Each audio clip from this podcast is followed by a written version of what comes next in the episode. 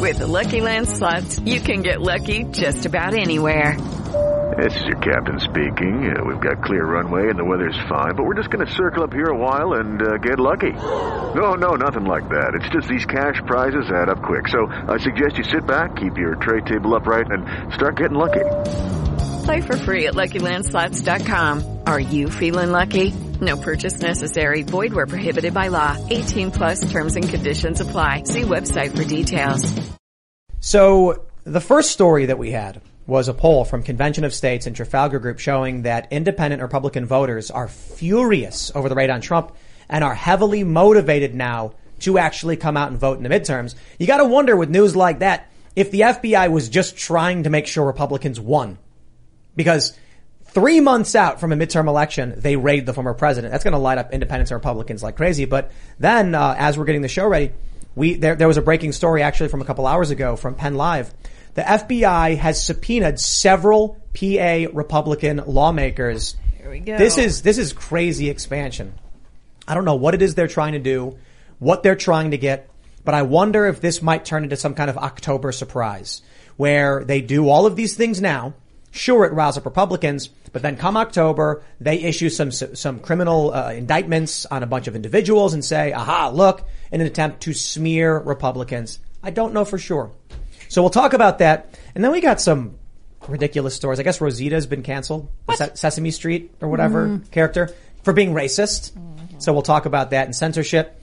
Before we get started, my friends, head over to timcast.com and become a member to support our work and you will get access to exclusive uncensored shows from Timcast IRL. We're going to have one up for you tonight at 11 p.m. We do that Monday through Thursday. And our new show, Tales from the Inverted World. Plus, I believe, uh, the Cast Castle vlog is obviously delayed again because we're trying to really relaunch things and uh, make something special for y'all. So that'll be a new show coming out probably next week. But uh, we want to make sure we do it right when we start, and then we're going to have new episodes every week. Plus, we've got a couple documentaries in the works. It's going to be really awesome. We have the uh, gun control documentary is currently underway. We are, wor- uh, I I shouldn't say too much yet, but we're working with someone. You guys probably already figured out what we're doing. So, um, we'll mention that when we can. So smash that like button, subscribe to this channel, share the show with your friends. Joining us today to talk about this and so much more is Naomi Wolf. Thank you so much for having me on. Do you want to introduce yourself for those who aren't familiar with you? Sure. Um, I'm Naomi Wolf. I'm um, the author of eight nonfiction books, usually about women's issues or civil liberties. Um, they were all bestsellers, I'm glad to say. Um, I have a new book out called The End of, I'm sorry, that was my last book. My new book is called, um, which is a sequel to it, is called The Bodies of Others, The New Authoritarians, COVID-19 and the War Against the Human. I am the mother of two and a stepmom of two, wife of a veteran, um, and I'm also CEO of a tech company called DailyClout.io, a civic tech company. Cool. Yeah, and its its goal is to make democracy easier for everyone to use. I know a lot of people were already chatting. They're familiar with they're, they're familiar with you mostly fr- uh, through feminism and through you know past instances where you've done interviews. And I'm sure many people, you know, th- their their attitude is like you know, oh man, this is going to be a debate or something. But uh, and maybe, but what I think is fascinating is that you came out heavily against vaccine mandates and restrictions. You've been canceled and banned over the over these stances, uh, which I think most of the people who watch this show probably agree with you on. So I appreciate you coming. I think it's going to be a really interesting conversation. Thank you. Well, I'm so grateful to have it. Right on. We also have Hannah Claire Brimelow joining us. Hi, I'm Hannah Claire. I'm a writer for timcast.com. Hi everyone, Ian. Ian Crossland. What's up? Sorry, I guess I need a longer intro. I don't know. There you go. Yeah, yeah. You got to have a. Uh, you got to promote something when you come on the show. That's what people like. Okay, Yeah, I yeah. t- encourage you all to visit timcast.com. It's you a really great news site. That's fantastic. I personally love it. Well, I'm not gonna. I'll, I'll promote DailyClout.io because we were talking you. about it before the show. It sounds pretty fascinating. Um, that you're going to make it easier for people to read and vote and, and talk about bills before they go to Congress. Yeah. Or that. Pro- I, I love that. So maybe get that, that into that later. But hi everyone, I'm here to stay. Bye. Ian is here for sure, and I am as well in the corner. I'm delighted to have Naomi. I'm excited to learn about what all we have in common. I think it will surprise all of us. Thank I, you.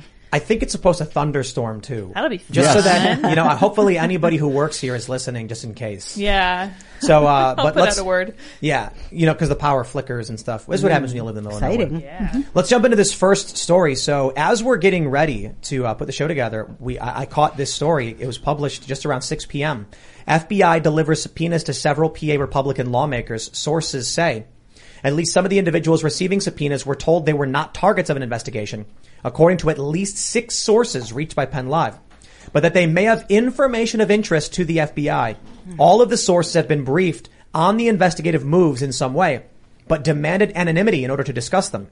The information being requested centered around U.S. Rep Scott Perry and the effort to seek alternate electors as part of former President Donald Trump's efforts to remain in office after the 2020 election, several sources say. Said. The Washington Post on Wednesday, citing a source familiar with the probe, also reported that Perry's cell phone was seized Tuesday as part of the Justice Department's criminal investigation into the use of fake electors to try to overturn President Biden's victory. The Post source also spoke on the condition of anonymity. Spokespersons for the Pennsylvania House and Senate Republican leaders did not confirm whether any of their caucus members received a subpoena. Quote, I am unaware of any FBI presence in the Capitol or Leader Benninghoff's office yesterday. To the extent House members or my staff may have contact, may have been contact, contacted by the FBI, we would not comment on a potential or ongoing investigation. So, there's a, there's a few simple points to make. And the first one I'm going to say is, I don't trust the FBI. Mm. I don't trust the DOJ. I don't trust the federal government. That being said, they're, they're, they're trying to claim that by having alternate electors, it's some kind of fraud. But if you go back to, I think it was 1968, correct me if I'm wrong, during, it was Nixon and Kennedy. Was, was it 68? Maybe I'm wrong. I don't know. You want to fact check me? That was there was a dispute in Hawaii. And Hawaii sent an alternate slate of electors, which Nixon, as the vice president, decided to use even though they weren't the cer- certified electors. Was What's it? 1960? Nixon, Was it 60? Nixon Kennedy, yeah. And Nixon, okay, so 60. Yeah, why did I say 60, 68? Um, now what happens is you have this uh, contentious legal battle in 2020. A bunch of Republicans, you know, the, the, the electors for the Republican side, which were not the certified electors for the state, did fill out these forms and send them in anyway. Now they're acting as though that was a criminal action or fraud or something. Perhaps they're going to use that as a means to stop Donald Trump from being, from being able to run again. Or it's just part of the bigger, just go after Trump uh, by all, by all means or whatever. Do you think this is similar to the Nevada? They call them fake electors, but alternate electors that were subpoenaed by the January 6th committee. Hey, it's all the same thing. This is so interesting to me because it just looks like the media is writing history in real time. Like they want us to believe that this is insane. It's never happened before, but it happened in 1960. There's nothing crazy about this. They're just shit well- make it up as they go along. I do think the whole thing's crazy. it is a little weird, yeah. So we had, I think it was 46 states or something that were involved in a lawsuit. Do you remember this? In, uh, in 2020. The, Texas filed a lawsuit against, I think, Pennsylvania. Maybe Pennsylvania. And then it expanded into like 46 states where you had like 24 suing 20, you know, suing these, these, these, like it was Michigan, Wisconsin, Pennsylvania. And then you had the other 22 in defense of those states. Oh, wow. And the Supreme Court, which has original jurisdiction to hear lawsuits between states, mm-hmm. rejected it. Hmm. They said no outright. So we never got resolution on these arguments. And this is leading now, we're heading to the point where the FBI has raided the home of the former president, Right. Told them their lawyer could not be present while they were uh, enacting the search, broke the padlock off the room that they requested be there. God. I got an interesting email earlier, and I'll call it unconfirmed. In my morning segment, I was talking about there's a report from uh, Ken. I think it's Ken Delaney, and I could be wrong. He was on N- NBC, and he said a few months ago the FBI requested a padlock be placed on this room at Mar-a-Lago, which had these documents. They then went in and broke the padlock they requested. That's a simple way to put it if you think the FBI is one guy. But the FBI is not one guy. It's not a monolith. So I got contacted by someone alleging that they were a former uh, FBI agent, and they said, you know, they didn't tell me anything crazy. They just said, "You're right. The FBI is a bunch of different offices. It's not monolithic. There is leadership, but often there, you know, there's like senior leadership that will take actions in one direction without one other office knowing. So my assessment was one group of on the on the board on the level FBI agents say, okay, we know what you got here. It's fine. Just padlock it in case. This other group of agents gets a warrant signed off by an Epstein judge, a, a former Epstein uh, uh, defense attorney, So questionable. Yeah. and then goes in and smashes the padlock and seizes documents or something like that, allegedly. Yeah. So, uh, Banana Republic, Collapse of the United States. Um, I'll throw it to my panel. My fa- one of the most wild things I read coming out of all of that was Andrew Cuomo, who's like the DOJ should really explain what's going on, otherwise it's going to start to look like the January 6th committee is not credible.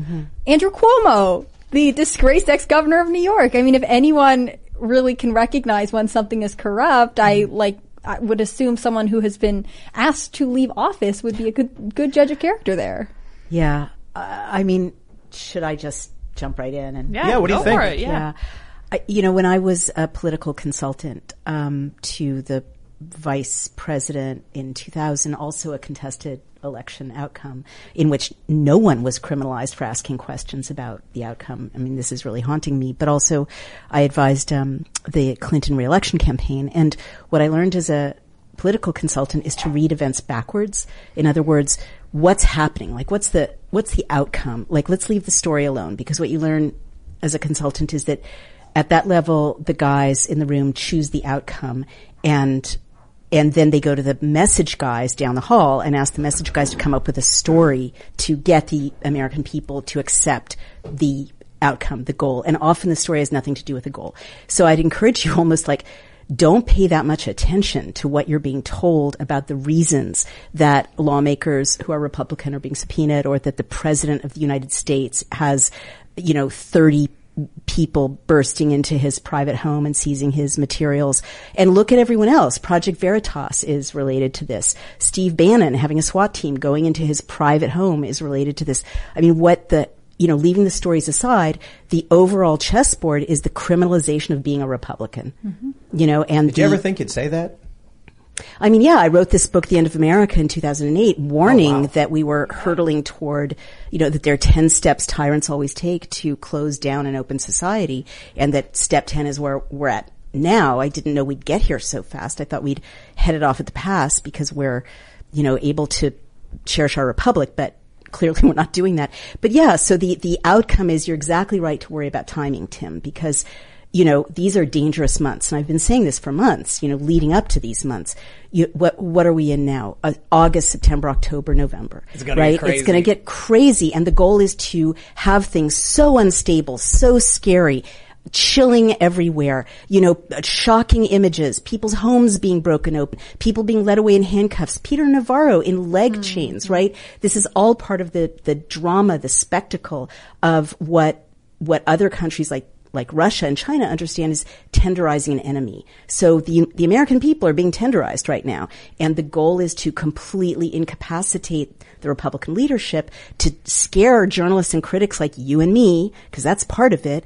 And well, we'll just say me, I'm scared. Um, and and also to um, to tie up the leadership like Bannon and Trump in so many legal problems and hassles that they are not able to uh, to pose a threat to the outcomes that are already foreordained. And They- Alex Jones. and Alex Jones, absolutely. He's not, you know, Jones was so massively influential in 2014, 15, 16.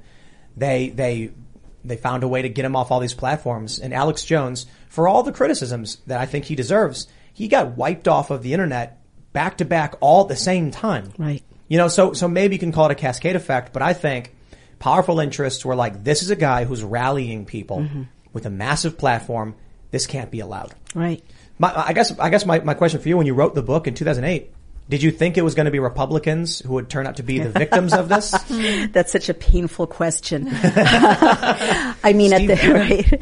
Temple University is ranked among the top 50 public universities in the U.S. Through hands-on learning opportunities and world-class faculty, Temple students are prepared to soar in their careers. Schedule a campus tour today at admissions.temple.edu slash visit. Right at the time, um, it was Republicans doing the bad things. It was Mitt Romney and like John McCain.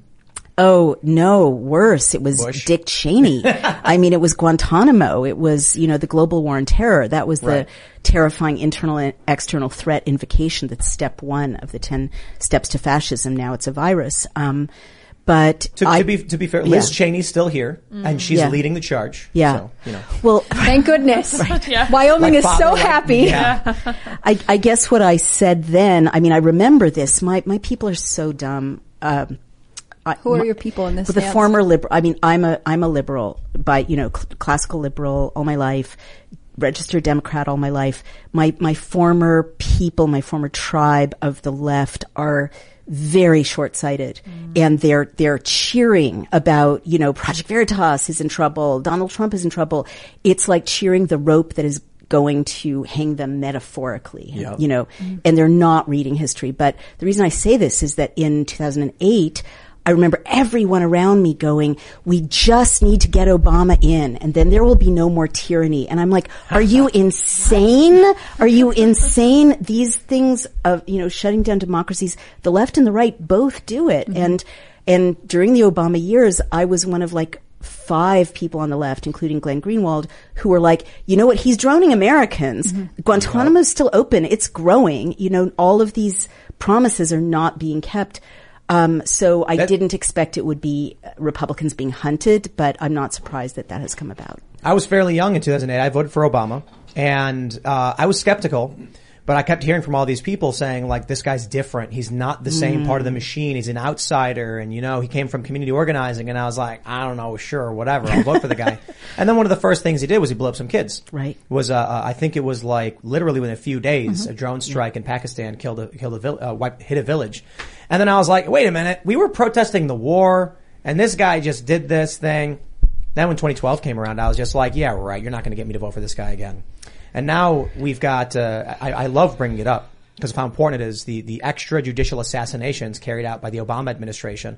This is why I was so adamantly opposed to Joe Biden. I ended up voting for Trump. I didn't vote for him in 2016, but in 2020, I was like, you're not giving me Biden, you know, Obama 2.0 or whatever. And, and it ended up, ended up happening. So Wow, you've had quite a journey. I mean, how do people, your former friends, feel about that? former friends, right? Mm-hmm. You know, uh, well, interestingly, my real friends that I mostly grew up with, only a few of them have lost their minds. Hmm. But there have been some weird circumstances. But surprisingly, like, I have a friend who's deeply woke, still a really good friend, and just like we don't talk about it. Yeah. It's it's kind of weird, and it comes up sometimes, and you can feel tensions rising, mm-hmm. and then it just like let's talk about horror movies. Yeah, it's. I But I'm glad that can happen. Yeah. But I but I do think, you know, for for someone like this, a friend of mine, they're not overtly political. It's you know you you were mentioning the your former liberal you know associates or co- cohorts or whatever. They're just not paying attention and they're passively absorbing what they're being told and assuming it's true. Yeah. I, kind. Yeah. I was just gonna say, I feel like with my friends, liberal, or even there are conservatives like this too, there are, a lot of them aren't inherently political and there are a couple issues that matter to them. And so they'll buy the whole ticket even though they can't see, like you're saying, that these are ultimately interwoven issues. They can't see what their decisions will lead to in the domino effect. I got to just jump right, to abortion. Right? Uh, uh, the Democrats recently tried to pass a bill that would that would allow abortion up to nine months. Oh God. It, it, it, so it was cleverly worded that, um, in the instance where the mother's health was in jeopardy, an abortion could be carried out post viability. And so I, I, my, my response, we had a progressive on was very simple, like, okay, I hear you. If the baby is viable, why abort it? Yeah. Why not just deliver it? Did this person actually support um, Yes. that bill? And, and, and, and beyond. This individual told us it's the woman's choice no matter what up to the point of birth. Yeah. And This my position, insane. I grew up in Chicago. I grew up with a liberal family and we were always like, yeah, maybe like the first trimester pre-viability, we understand. After that, you're, you're, you're in dangerous territory. Now the left is just wholesale like whenever, whatever. I think Larry Elder was on the show and saying that it's uh, the health of the mother as well. So it could be like if she's going to suffer depression, then maybe she can terminate an eight and a half month old fetus. God. Uh, but it's not just about the life of the mother; it's about the health of the mother, which is like vague. Like, But just, ju- just to bring it up, you know, you as, uh, I guess form, you, you you consider yourself former liberal? You're still liberal. no, I'm I'm a classical liberal. I you know hmm. me and three other people. Yeah. Yeah. Hmm. Or politically homeless is, you know, Yes, one way. totally a political refugee. Absolutely. But so, so you're obviously not in favor of abortion up to nine months. no, I am not. Yeah, It's, it's, it's crazy what the left has become. That Well, they would call yeah. us right wing. for raising questions about that. It's crazy. It's insane. I mean, what really scares me about this is the kind, what I'm seeing on the left is this kind of, um, entrainment almost intellectually where if the thing is support Ukraine, you can't ask any questions about, you know, Ukraine's abusiveness to the rule of law. If the thing is abortion and under any circumstances, no matter how crazy the bill is, no matter how extreme, how sadistic, how abusive, how I would say anti-woman and anti-baby it is to, you know, e- extend the abortion capability into the second month, into the, I'm sorry, second trimester, third trimester. If that's the thing, it, it just seems to be plugged into people's minds on the right and they just kind of follow like lemmings, like with no critical thinking. They can't demur. And there are a lot of interesting reasons for that, but I do think on the left, um, critical debate is no longer possible and, and it's so important to distinguish themselves from from like Trump lovers or whatever they call anyone who disagrees with them. Yeah. Um, and, and that's really scary to me because if you look at history, it's people in that mind state that go along with genocide and look what they went along with and go along with the former left people I know and love who would never discriminate against a gay couple or a lesbian couple, never discriminate on the basis of race, embraced a discrimination society that was Right. just like a Jim Crow two tier discrimination society When, What when did you society you when did you talking start? Uh, anti I- like I can't I couldn't walk into a building in New York City because I'm not vaccinated. And and people I, I know and love who are right on were completely fine with treating unvaccinated people legally and in every other way as others who are less than. Oh yeah, But- like but- plague but- rats or something. I've heard but, that before. But to to to, to play uh, uh, to to add to your point, we had in Dearborn, Michigan, the non POC and the POC digital cafes, University of Michigan. In Seattle, they have What? Yeah, have you seen? No. yeah, That's they act- illegal. yes, That's it is. not yeah. legal. Yeah, there was a uh, who was it? Was it uh, was it um was it Michael uh, Seifert just the other day Yeah. mentioning Yelp? I think he said that was offering a grant based on race. Yeah, I could be yeah, wrong. I don't know. yeah. But like, it's a Super illegal, viola- totally Exa- illegal. There were there were Yeah. It's possible. African American students at NYU that were asking for their own dorm. That's segregation, Yeah. but they were like, "No, it's better for us." Yep, yep. So uh, you, you've you've been in politics way longer than I have. When did you start noticing this this shift happening and the left losing their minds? Ugh, that's tough. I mean, I guess in the last four or five years, I would see positions that were out there on the left and I would just dismiss them because I, I thought that's nonsense. No one I know really would believe that or do that. Um, like the whole, like the first time I remember hearing the phrase dead white men and that culture created by dead white men or the phrase toxic masculinity. I would just think, well, that's ridiculous. Those are ridiculous concepts. You know, why, how can you possibly take seriously dismissing great works of art, masterpieces, our whole cultural heritage because of the gender and race of the person who did it. That's racism and that's sexism, obviously. And it's also self-destructive. And as a mom of a man and a stepmom of a 11 year old future man, um, I really, you know, object to this phrase toxic masculinity or nonsensical statements about like male sexuality, heterosexuality being innately, uh, you know, abusive or exploitive. Um, those are very damaging things to say to young men and boys, and they're they're also just destructive because it doesn't have to be that way, and it. You know, where's love and where's, you know, this ideal of people finding each other? If they happen to be heterosexual, that shouldn't be any, you know, less valid than any other sexuality that people want to be.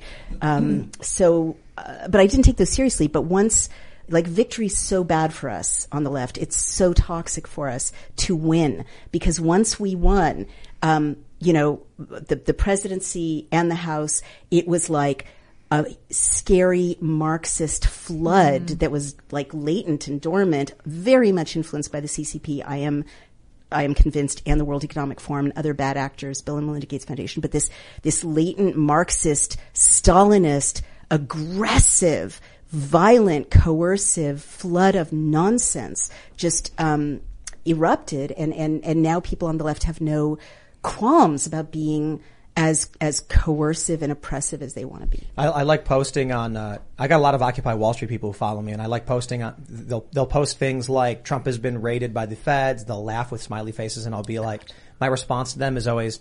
I'm glad that you finally came around to supporting the feds and the federal government. Right. It took you a long time to realize they were the good guys. Absolutely. And then their response is like, well, I mean, um, it's different. hey, keep cheering them on, man. Keep cheering them on because we know where this why- goes. When did they stop having like the Kantian imperative of it, it has to be consistent? If you don't want them to shut you down and censor you, you can't censor Project Veritas. You can't, if you don't want them to come for your president, you can't go for their president. Like, Would- why don't they see that? Would you say that they feel like they have the moral high, high ground? That Totally. the things that Project Project Veritas are doing, while they may be structurally similar, you know, it's another form of censorship to oppress them. It's worth oppressing because they are promoting the wrong things. Well, you're a thousand percent right. Um, and it's again super scary because on the left there's been this mission creep of language.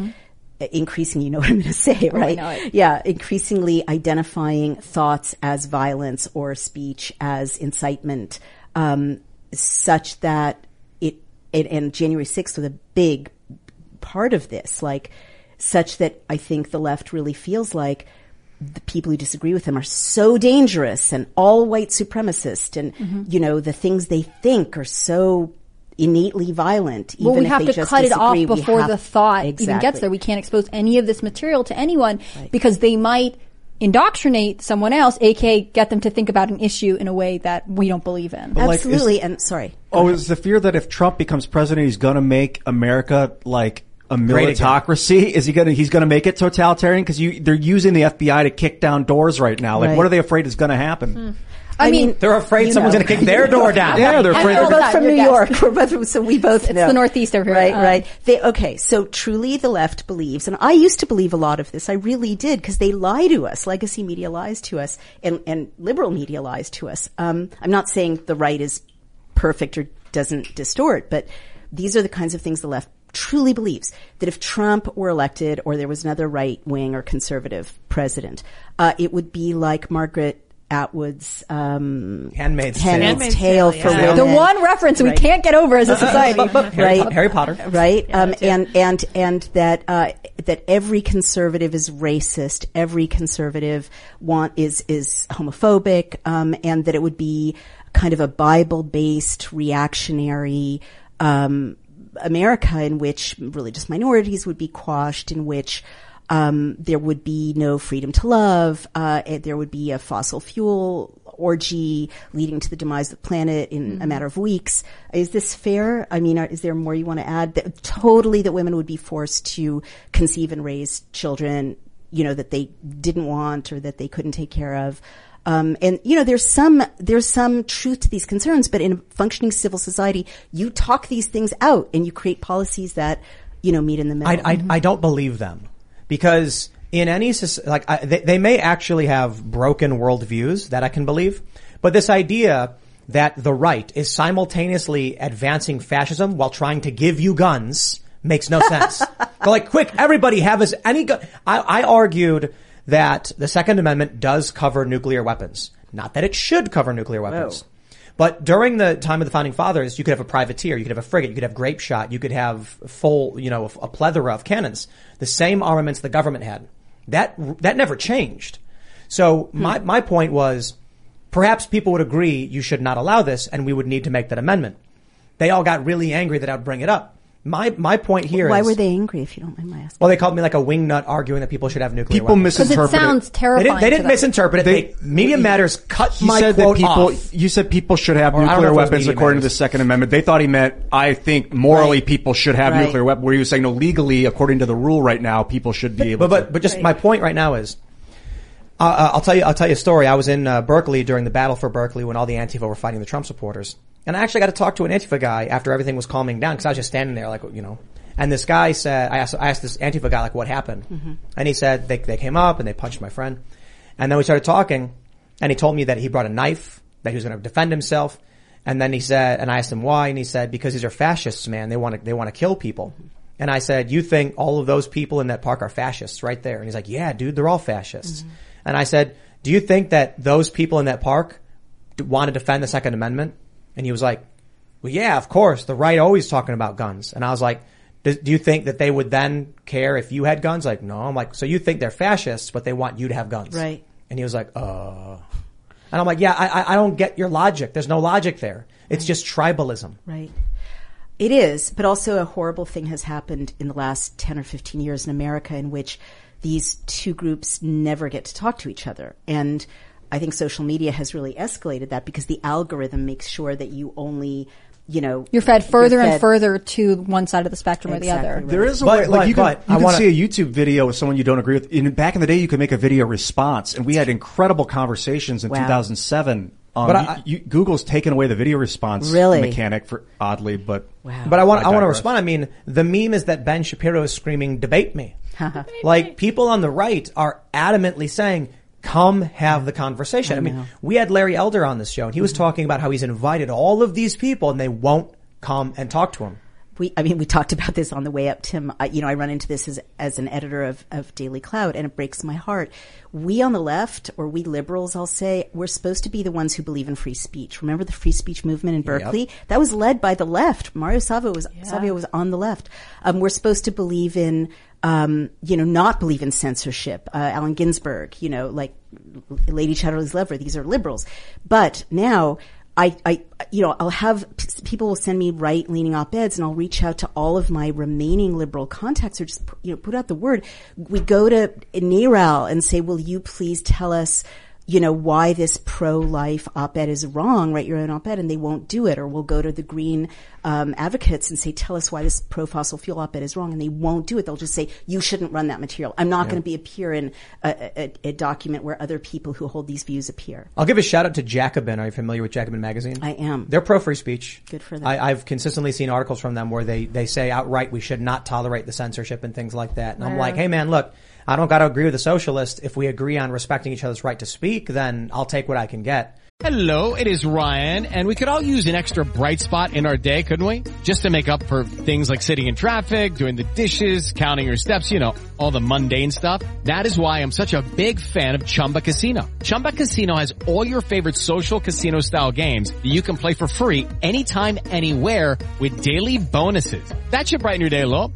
Actually, a lot. So sign up now at ChumbaCasino.com. That's ChumbaCasino.com. No purchase necessary. Group. Void were prohibited by law. See terms and conditions. 18 plus. Hello, it is Ryan, and we could all use an extra bright spot in our day, couldn't we? Just to make up for things like sitting in traffic, doing the dishes, counting your steps, you know, all the mundane stuff. That is why I'm such a big fan of Chumba Casino. Chumba Casino has all your favorite social casino style games that you can play for free anytime, anywhere with daily bonuses. That should brighten your day a little. Actually, a lot. So sign up now at ChumbaCasino.com. That's ChumbaCasino.com. No purchase necessary. VGW Group. Void were prohibited by law. See terms and conditions. 18 plus. Right now, you've got following the FBI raids, a bunch of uh, MTG, Marjorie Taylor Greene. She, I guess she's selling merch. I'm not entirely sure, but it says like defund the FBI. Crowder has called for something similar. The Washington Post ran a story saying the right now wants to defund law enforcement, and leftists are laughing. And I'm like, bro, this was your position. Shouldn't you be cheering? Shouldn't you be like, we're What happened? winning? Yeah. Yeah, what happened? What happened is that their opponents are getting the punishment. Yeah. And they enjoy it. Another problem is that like censorship's important in the right context. You don't want to allow people to make imminent threats of violence. It's illegal under the First Amendment. It's already illegal, Yeah, yeah. that and it's And- illegal as a form of censorship. Right. And pictures of children. Yeah, stuff like that. You censor allowed. that You stuff. Need censors. Um, but corporations now are in control of the public square with Go- Alphabet and, and Meta and things like that, where they can more or less terminate your access to the masses. Um, and people, the law has yet to catch up to that. I don't think that private companies should be overriding the First Amendment in the United States. So I, I advocate that we free the software code of large social networks so that other people can spin up networks that can interoperate with them, and it will free See- the Seize the means of production. Oh, uh, yeah, yeah. free the means of production. Similar. Let's jump to this uh, this story here. This one they want. Uh, this is the story we were originally going to lead with. This is from conventionofstates.com. Large majority of independents, Republicans, believe Trump's political enemies are behind the FBI raid and are now more likely to vote in 2022 midterms. This is uh, uh, from Trafalgar Group in the Convention of States. They say 83% of Republicans, 72% of independents now more likely to vote. I mean, that's really good news if you want good Republicans to win. It's the best get out the vote effort the government's ever had. Right. but but right. And so there's a few points to be made. The first thing I want to say is there's no guarantee Republicans winning does anything for anybody. Mm-hmm. Granted, seeing more like America First style politicians who are just like more like Ron Paul, like just no, we're gonna rescind government authority and things like that. I can accept as it's better, in my opinion, that many of these candidates win than the Democrats retain control and steam steamroll through things. But I have to wonder was the FBI, if there's no political motivation in what the FBI is doing, then they don't care that this is riling up independent voters and Republican voters.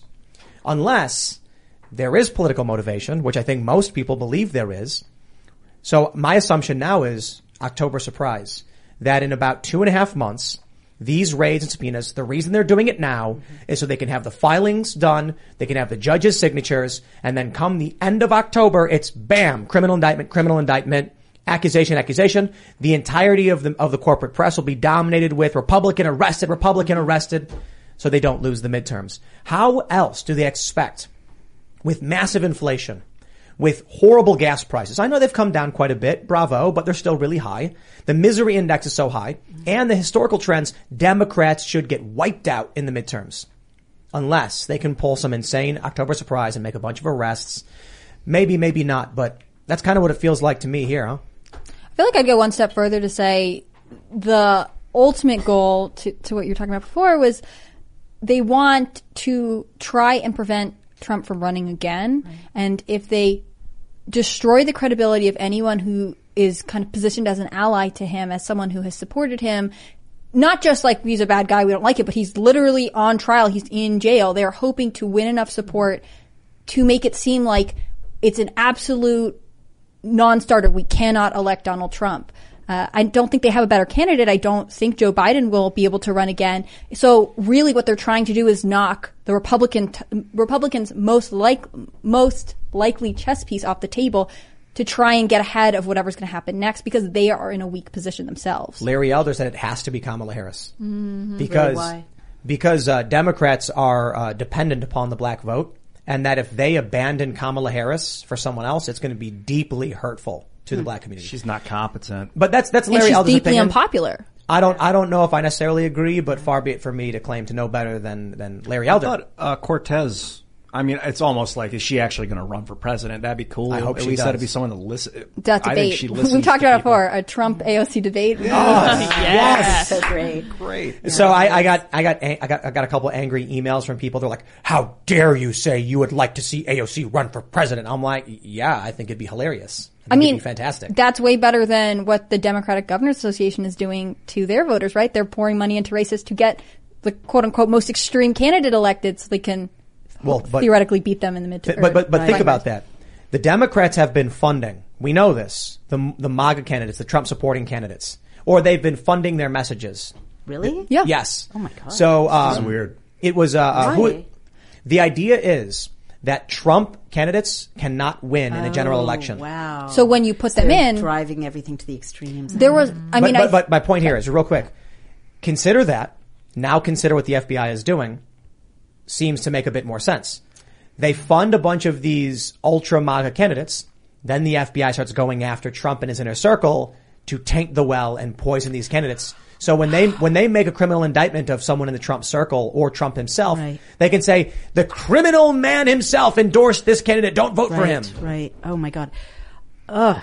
So ugly. I mean, there's also the possibility that um, if they funded MAGA candidates, which is like smarter than I am used to Democrats being, but they they also would know if there's any dirty linen because they have to do opposition research, Right. you know, and uh, And they save it for October. And they save it for October for sure. But I, I think it could be even worse. I, I think that they, there's an element of trying to provoke um, Republicans, especially Trump supporters. I think there are going to be very shocking images we're going to see. You know, with and God forbid, I hope I'm wrong, and I have to be nonpartisan, so I'm saying this very carefully. But um, I think we're going to see images of like the president in handcuffs or the president uh, in a perp walk or the president uh, behind bars or some kind of highly iconic image. Um, and and I think that the goal is to provoke, and we're going to get, and I'm seeing it already, a lot of like social media, like um, whipping people's emotions up, instigators, infiltrators, and violence, and that's and that will be a, a justification for a crackdown, state of emergency. You can't vote in person; you have to vote by mail, and then of course we know the vulnerabilities with that. Yeah, We trust, already trust did me that to once. count your votes for you, you guys. Everyone, give me a piece of paper. I'll tell you what the what the tally on was. it. What? Uh, yeah, I mean that's that's the argument. Uh, I, I completely agree with Ian that we have a proprietary company. We have a co- company with proprietary software code in how our voting voting is, is handled. They should be public. I totally agree. I also think people should photograph their vote, and we've offered at Daily Clout you can send it to us, and we'll create a you know a locked third party kind of Wow. platform where you can mirror your vote, and and at least there will be a record of it. What are your thoughts on January 6th? A lot of them, huh? I- mean, that's a very difficult thing to answer, partly because speech about January 6th is being criminalized. Um, I think I will just say that, you know, the rule of law is incredibly important, both, you know, to protect our institutions and also to protect the rights of people who are accused of crimes. And the other thing I will say is that very generally, America has a long history of infiltrators and provocateurs. Yep. Mm-hmm. I remember watching a video a long time ago. I was out of Canada where it was some leftist protest and there were three guys that were wearing what was very obviously a uniform. Like they were undercover cops and they were like, this is what protesters wear. Put on a hoodie, jeans and boots. Mm-hmm. And then everyone's like, those three guys dressed the exact same and started throwing bottles. Right. You know, so we, we hear a lot of stories like that. There was that story out of, I think it was Minnesota, where a guy shows up and smashes out windows and then leaves. I don't know exactly what, what happened with that. But I guess the concern now is, you know, with Ray Epps, I'm sure you're familiar with the Ray Epps saga. Here's a guy on camera telling people to go in the building, and now the media is calling him a victim. So you got a, we, there was a report yesterday that uh, armed protesters were going to show up to Mar-a-Lago, and everyone immediately says feds. Because no, no, the right doesn't protest. They they almost never go outside. And and What? What Well, they go mean? outside, but not to protest. really? no, I, I mean for protests. Really? Yeah. So so, uh, but it's but it's obvious. If you live in a big city where it's predominantly liberal, it's really easy to walk outside and see other people who agree with you and march. Right. If you live in a rural area, you could be, you know, between 100 yards and and and and, a, uh, and uh, 10 miles from the nearest person. Not easy to organize that protest. And then where do you protest? In cities, it's easy to walk from like town hall to like the police station. Yeah. But if you live in a big unincorporated area, what, where are you going to protest? There's, like, You're one gonna drive to DC. Right. What we end up seeing is protests overwhelmingly tend to be left or liberal. Rarely are they right wing or conservative, though they do happen. Mm-hmm. So when you get people showing up armed and doing these right wing protests, people just kind of roll their eyes like, what is going on? You know what I Yeah, mean? I mean, to be fair, there were a lot of real people really in Of course. DC to support the president. Well, I That's, right. That's their right to show up in DC to support the president. I think uh, what was it like two hundred thousand some odd people showed up to, to, and then there was like eight hundred at the Capitol. Mm-hmm. So they they demonize every single person who was in D.C. to see Trump speak, conflating watching a man talk mm-hmm. with storming into a building. Well, that's the really scary. Oh, and, and, and, and part, I must right? add, they Yeah, conflate the people you. who stormed in the building with those who were let in by on the, the other side of the building, it was a huge city block, that building. And the people on one side were breaking stuff. The other people were being let in by police and they threw them all in detention. No, no, no. Let those people out, man. It's time for a great pardon. I don't care any of them. Joe Biden, dealings in Ukraine. He's sending his son on the board of an energy company in Ukraine. Pardon him. I don't want, I'm done Hunter with, Biden? I'm done with going after people right Why? now. Because if we try and persecute each other, it's just going to be passing It's- the football back not- and forth and back. Ian, it's not persecution; it's justice. I mean, the, our, our our system calls for a trial by jury, a trial by one's peers. People have to be accountable for what they've done. Uh, we've supported the war machine for too long. We're all culpable. Yeah, but Hunter Biden, look, I'll put it this way.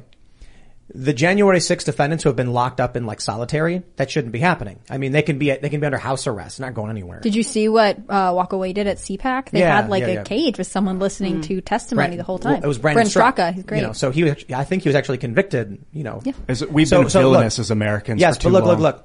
You can, you can put Hunter Biden on trial. We don't got to throw him in solitary. You can put the January 6 rioters on trial. You don't got to put them in solitary. I would, I would absolutely respect them being like, look, you guys were violent, okay?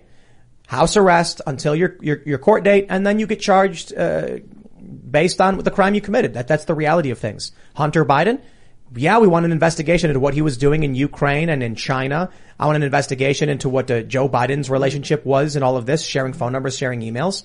I don't think we just say, you know, you, you, you, you're, you're free to go. We're done. But I'll put it this way. I do agree, and I've said it before, when it comes to January 6 defendants, a powerful move would be to pardon all of them as a sign of like, we are seeking to end. But it's got to be nonpartisan. I, I- wouldn't I just pardon them. totally You got to pardon more than that. I, I'm But sorry, but- I don't no, mean continue, to be please. rude, but I, I so disagree with both of you about this. Um, God, where do I start? I mean, so I'm a survivor of uh, very bad crime when I was a child. And um, the people who suffer most when the rule of law is degraded are women and children. And what I'm seeing right now with defund the police and this movement is just crazy to defund the police or to let people, um, you know, commit a certain amount of shoplifting before they get arrested, as in Santa Monica where I just was, or just the degradation of the rule of law, the rise of crime is that it hurts women and children most. These, I, I don't want to like get drawn into details of January 6th, but I will say again that Kantian imperative we have to be against violence. We have to be against people breaking the law, whether it's there, whether it's the, you know, mercenaries who are beating truckers in Canada. That's violence. That's against the rule of law. Whether it's people being locked in solitary confinement, that's against the Geneva Conventions. That's against the rule of law. Like everywhere we need to restore and make consistent the rule of law But- but- rather than abandon it, I believe. But isn't there just a, a, a I, I understand Ian's point. I don't know if I would go so far as to be like Hunter Biden's free to go. I, maybe I'm a little biased when I say the January 6th rioters or protesters, but the idea there is if we keep doing a tit for tat, it's going to escalate and keep escalating. Like right you now, said the right thing, Tim. You said like there is a, a code of penalties for certain laws. It's very cut and dried. I mean, the law is a beautiful thing if you really look at it. You know, each person, not just there, but anywhere across the country, Antifa, everybody, you know, if they committed a crime, the crime will be in that state book of crimes and there's a penal code and they should you know, be tried and sentenced fairly or tried and acquitted fairly. Um, it's the politicization that's so dangerous. Why I want to I want to pardon these people because one, it acknowledges that they did commit a crime. Right now, no one's acknowledging that Biden committed a crime, but I can see in like in a, in the position of power, James Clapper said we did not wittingly spy on Americans with the PRISM program. We did. He did. He and his department wittingly spied on America. He he committed perjury. Pardon him.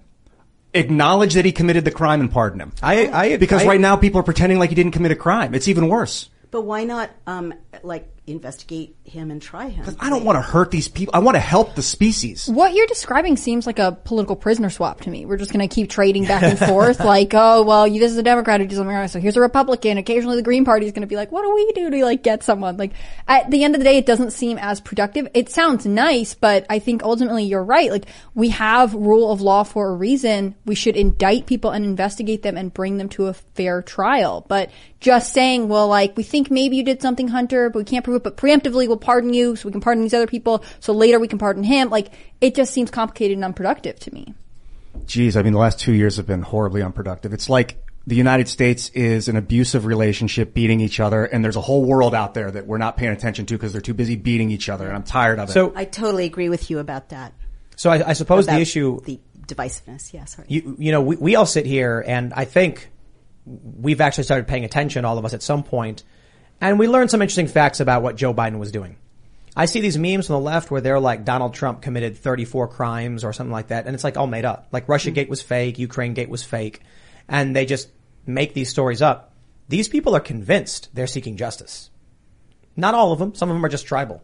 But a lot of them are like, Trump committed crimes. He has to be held accountable. And it's hmm. like, what crimes? And they're like, hey, but, but he count documents. Did you see that video Luke Rutkowski reposted today where it's like someone protesting outside of Trump Towers and they're like, we want him arrested for the provable crimes. They're like, oh, pro- what provable crimes? And he's like, provable crime? Uh, I, I got to stop the interview right now, actually. And it's the most awkward. This is freaking hilarious. Let me see- I'm gonna see- try and uh, find it. Going down, down, down. He There it is. tweets is. so That's the much. one. Yeah. This is really funny. Wait, wait. I always got to fix the audio. Always the audio. I always got to make sure the audio is going to the people who are actually watching the show. I don't know what the Is context. this unprecedented to arrest a former president for not turning in The documents? former president that had committed this many provable criminal acts. But what are the provable criminal acts, I guess? Oh dear. Provable criminal acts. Well, I- I'm just, I, I I'm done talking. Is this unprecedented? I'm done. Can I just say on on the left, I've had people do that, wave at me like I'm done, we're done, we're done. It's like where did that come from? When did that become a thing? You could just say there's I'm weird, done. 'cause you're there's these mind viruses around. You'll hear people talking right, and they'll say right after they say something, as if they're asking you if what they're saying is correct. Wow. It's mm-hmm. like a, a cult. It's like a tribal cult recogn- recognition thing, like upspeak. Right. I hear Rogan talking about Oh, it I just did it. yeah, yeah. And sometimes if you ask someone something and then you you make the statement right, Like you're really asking, am I right? That's a different thing. When you, when you're just doing it to get people to agree with you, it's this weird insecurity thing. It started in like the last two years. Watch Oh, for it. It's I- amazing. I want to. I want to play the game with with this guy in this interview. I want to. I want to play too. So uh, Trump's provable crimes. Um, I don't think there are any. There are not. I can criticize it, him for during uh, because during his administration, the State Department was advertising his golf resorts or his resorts, and he did try to have. Uh, I, I believe the G7 at Trump Doral. Those were like things I was like, "Hey, whoa, man," you Yeah. know. Mm. And then he backed away and he was like, "Well, I think I should do it." But uh, crimes, spare me. The quid pro quo with Ukraine. Let's play a game. Should Joe Biden be arrested for his provable crimes? Okay. Well, um, I want to be sincere and get the nuance and the context correct. So I should say there should be an investigation into Joe Biden based on probable cause available to the public. Notably, that I believe it was the Council on Foreign Relations uh, meeting. He was speaking publicly and stated that uh, he engaged in a quid pro quo with Ukraine. Uh, with Ukraine something that we, we were told was illegal. So, uh, considering he admitted that he said to the president of Ukraine, if you don't, if you don't, uh, uh, fire the prosecutor, you're not getting a billion dollars. Okay, right there, impeached and or charged criminally. And that, that, that, that, that extends way to, uh, to, to a whole bunch of other issues. Like, um, Hunter Biden was on the board of Burisma. Yeah. Is this, uh, uh, absolute malfeasance where it wasn't just a quid pro quo. It was him protecting his son's business interests. But then, of course, you know, his son and he shared emails and a phone number. Yeah. And uh, Joe Biden told the American people that he didn't know anything about his son's business dealings. And then we learned that actually there's a bunch of photos of him with, his son's business partners and they, they, they actually do know each other. And that uh, uh, Hunter Biden was flown on Air Force Two to China to negotiate a private equity deal. Oh boy, the list goes on. All of these things that have not yet been investigated that we need to know about. And then the best part. Joe Biden engages in a quid pro quo with Ukraine, his son on the board of Burisma, and he says you gotta fire the prosecutor. And now as president, he is giving them billions of dollars. Yep. Doesn't that sound a little weird to anybody? So if I was standing there and I was like, we gotta arrest a sitting president, and someone said, what crimes did he commit? I'd be like, oh boy. I mean, Let me crime- line 'em up yeah. for you. Yeah, the crimes. I mean, everyone's got to read the laptop from hell because that will Yeah. shock you with the abundance of criminality that's thoroughly documented there. Um, of course, you know he's never been tried and convicted. Everyone's innocent until proven guilty. But there's, as you say, massive, massive evidence of, of wrongdoing at a very huge scale. Um, it's a huge national security problem, and this is what we really need to look at. Uh, Hunter Biden, and by extension his whole family, the Biden family, kind of acts as a criminal conglomerate uh, in terms of receiving funds collectively. Um, he, he received millions of dollars from a high level ch- CCP related alleged asset. Hello, it is Ryan, and we could all use an extra bright spot in our day, couldn't we? Just to make up for things like sitting in traffic, doing the dishes, counting your steps, you know, all the mundane stuff. That is why I'm such a big fan of Chumba Casino. Chumba Casino has all your favorite social casino style games that you can play for free anytime, anywhere with daily bonuses. That should brighten your day a little. Actually, a lot. So sign up now at ChumbaCasino.com. That's ChumbaCasino.com. No purchase necessary. Group. Void were prohibited by law. See terms and conditions. 18 plus. Lucky Land Casino asking people what's the weirdest place you've gotten lucky? Lucky? In line at the deli, I guess? Aha, in my dentist's office. More than once, actually. Do I have to say? Yes, you do. In the car before my kids' PTA meeting. Really? Yes. Excuse me, what's the weirdest place you've gotten lucky? I never win and tell. Well, there you have it. You can get lucky anywhere playing at LuckyLandSlots.com. Play for free right now. Are you feeling lucky? No purchase necessary. Void where prohibited by law. 18 plus. Terms and conditions apply. See website for details. What wasn't it like five million dollars? In it, it I don't was, remember uh, the exact amount, but it was, it was millions. And that doesn't happen without payback. And so now we've Wait, got, wait, wait, yeah, Sorry, just I believe it was a forgivable loan. right, there you go. I could be wrong. I could be wrong. a donation. Right, right. Um, but look at our country again. Look backwards. Reason backwards. We our borders are open. Um, the, our children are being propagandized. Our our cultural norms and history is being degraded.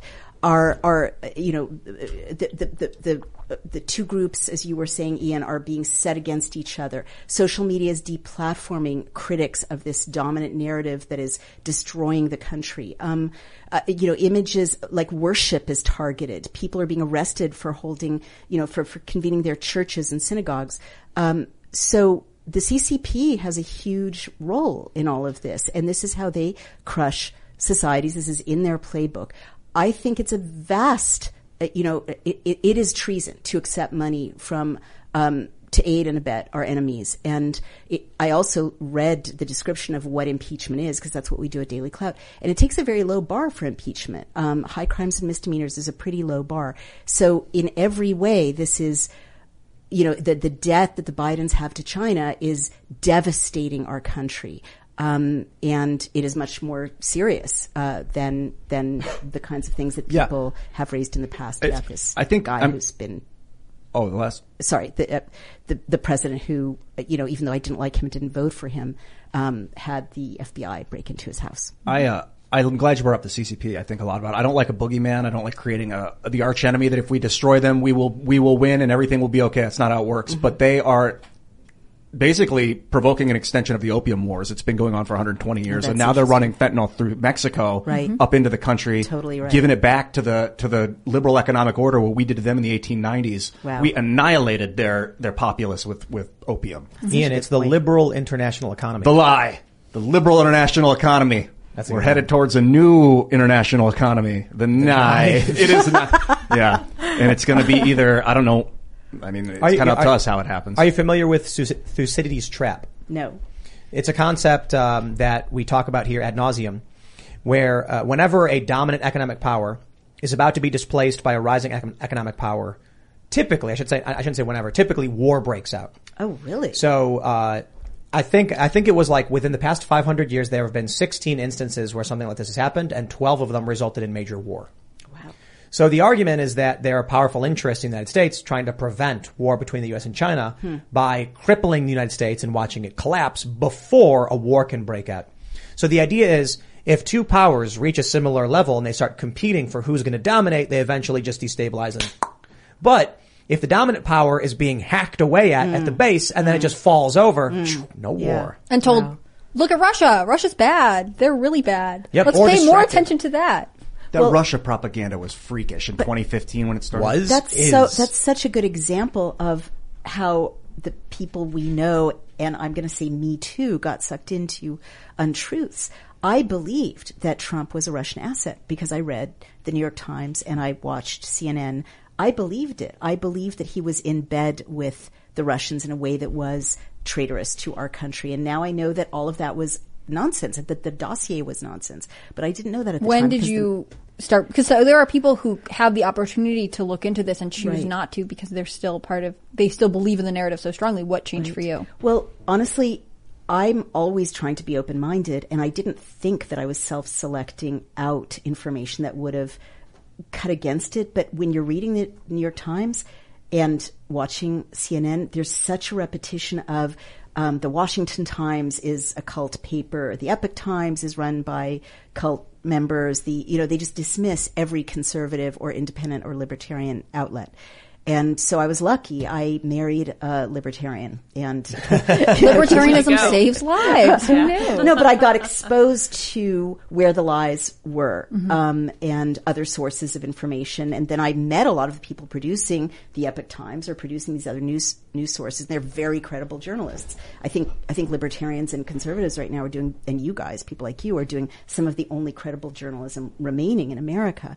Um, but I guess that's just to say I thoroughly believed the lie that Trump was a Russian asset. What was the moment that it changed? Um, that is a good question. Uh, uh, well, I think that the, the legacy media had to recently, like a few months ago, step back. I don't remember the evidence that emerged, but they stepped back and said, "Oh, sorry, that was a lie," and the dossier wasn't true either. Um, Yeah. Whoopsie. Yeah.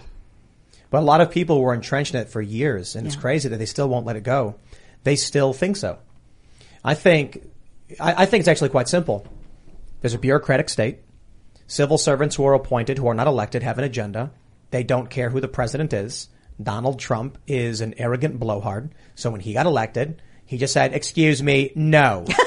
and would not listen to what they, they d- insisted of, of, of him. And so they had to get him out of the way. That's it. I mean, you look at his administration so dramatically different from the mm-hmm. previous administrations. Right. In my lifetime, I am 36. I've seen not nearly as much as most people, I think in the, well, I shouldn't say most because I don't know what the demographics are, but many people in this country who are older than me. I think majority of the country are older than me. Maybe not. I don't know. But anyway, my point is we get Obama promising hope and change. And it blows up kids. Great. Then you get Donald Trump. Yeah, he does bad stuff. Like eh, missile strike in Syria, drone strikes, but no new wars. Pulling our troops out of the Middle East, pulling our troops out of Syria, trying to bring peace to the Middle East, the Abraham Accords, negotiating the deal in I think it was uh, uh, was it Kosovo, Serbia, or something like that. Then you had um, Kim Jong Un in North Korea. He crossed into the DMZ with no security. In a tremendous sign of peace and leadership. I mean, it was shocking to me that he did that. Right. They could have just snatched him up, taken the U.S. president, got one. of- They could have done a lot of stuff. They could have gripped his hand and held it tight and said, "You're going to give us a million dollars, aren't you?" Or, or or any nonsense like that. They just shook his hand and then he left. It was so dramatically different his foreign policy than I'd seen in such a long time that it was very clearly in the way of the war machine and the establishment politics of this country. Yeah. Well, I think you're completely right. And just each one of those, it's so embarrassing, but each one of those huge achievements, which I really didn't credit till pretty recently, um, was dismissed and derided by the legacy media. I, I have to stress this every opportunity I get. When Donald Trump went to the DMZ, the demilitarized zone in the Koreas, and he met with Kim Jong Un, the media said he was ponying up to dictators and it was bad and he was causing problems. The president of the United Mm, States, I remember that. with no security detail, entered an enemy nation. The war with North Korea is still, it, it, there's still a war. It, The war did not end. And Donald Trump crossed into the DM, crossed into North Korea, shook hands with Kim Jong Un, smiled and waved for photos, and then walked back. And I was just watching this shocked, like, whoa, dude. Yeah. I mean, this is this this oafish, bl- blowhard reality TV guy Right. just risked his life Right. in a, in a sign of peace. Yeah. And the media just crapped all over him for it. And I was just like, dude, Or, or how about this one? Uh, we lefties really hated the war in Afghanistan. We really hated all those wars. That was the war machine. Yep. Embarrassing to acknowledge, President Trump actually brought our men and women home. You know, he he scaled down the war machine. Um, Yep. no, no one gave him credit for that on our side of it. I guess what I would say for the record though is as a survivor of sexual assault, the way he spoke about women was catastrophic and I could not bring myself to vote for someone who was so dismissive about sexual abuse. It's that simple. Maybe that was short-sighted of me, but I kind of shouldn't have to. He should have had, you- had advisors saying, look, just talk, you know, apologize, you know, talk about it compassionately, say you've learned whatever, say you will try harder in the future to not be, you know, horribly abusive or describe women in horribly abusive ways or describe sexual this, assault. this is when he said. Th- this is when he was like, when you're famous, they let you, you know. Yeah, but even his apology apology afterwards was very very dismissive, and I think that was a very painful moment for you know the 33 percent of women who've been sexually abused before they were 18, and the 17 percent of men. Um, and and it was so hard for me personally to get over that. This is what I think a lot of the really diehard Trump supporters need to pay attention to. I, I agree. There's there's a lot of them that, that you know they'll say like don't care. It's funny. It's awesome. I'm like I, I, I can appreciate you think it's funny and it's no problem. Like I, I hear Trump and I laugh. I, I I do appreciate him being strong and aggressive. I'm just trying to convey when I got into a car I was going to Glenn Beck's studio and the driver was a Mexican immigrant who came to America and, and became a citizen and he said yeah man I love Trump. I just wish he would stop saying that stuff. Mhm. and I'm like Trump does get a lot of people by being aggressive, but he could make some moves that would retain that while also being more appealing to run of the mill people who don't like that abrasive language. I remember one of the criticisms he got all the time was that he wasn't presidential enough. He wasn't dignified Mm. enough. And while that is a little bit different from what y- the comments you're pointing out, I do think in some ways some Trump supporters doubled down. They like that he has these rough edges and they like that he doesn't sound the way Obama sounded and he doesn't sound the way career politician Biden sounds or sounded. Um, Love, love I hate, can, man. I can agree that like his language around certain topics could be better. I would not like to be the advisor to try and corral Trump into changing his speech patterns.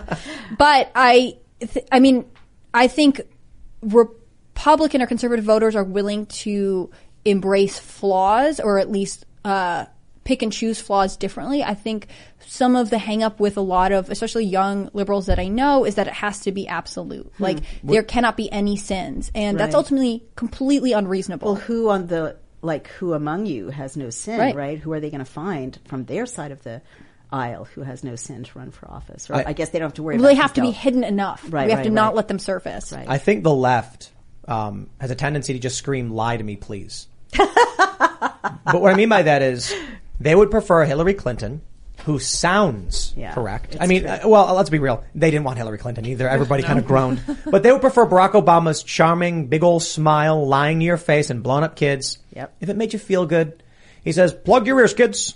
Just plug your ears. Everything's fine. Blow them up." Whereas Donald Trump is the opposite.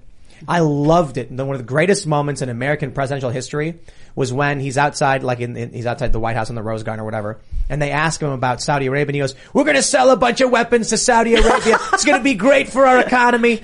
And then all the anti-war left was like, "He just said it. He said it. He just completely admitted." What they've never admitted that we're just selling weapons to make money to bolster our economy, and Trump just said it, and I was laughing. The Intercept called him the most honest and dishonest president of our lifetime Wow. or, or, or, or of the United States or whatever.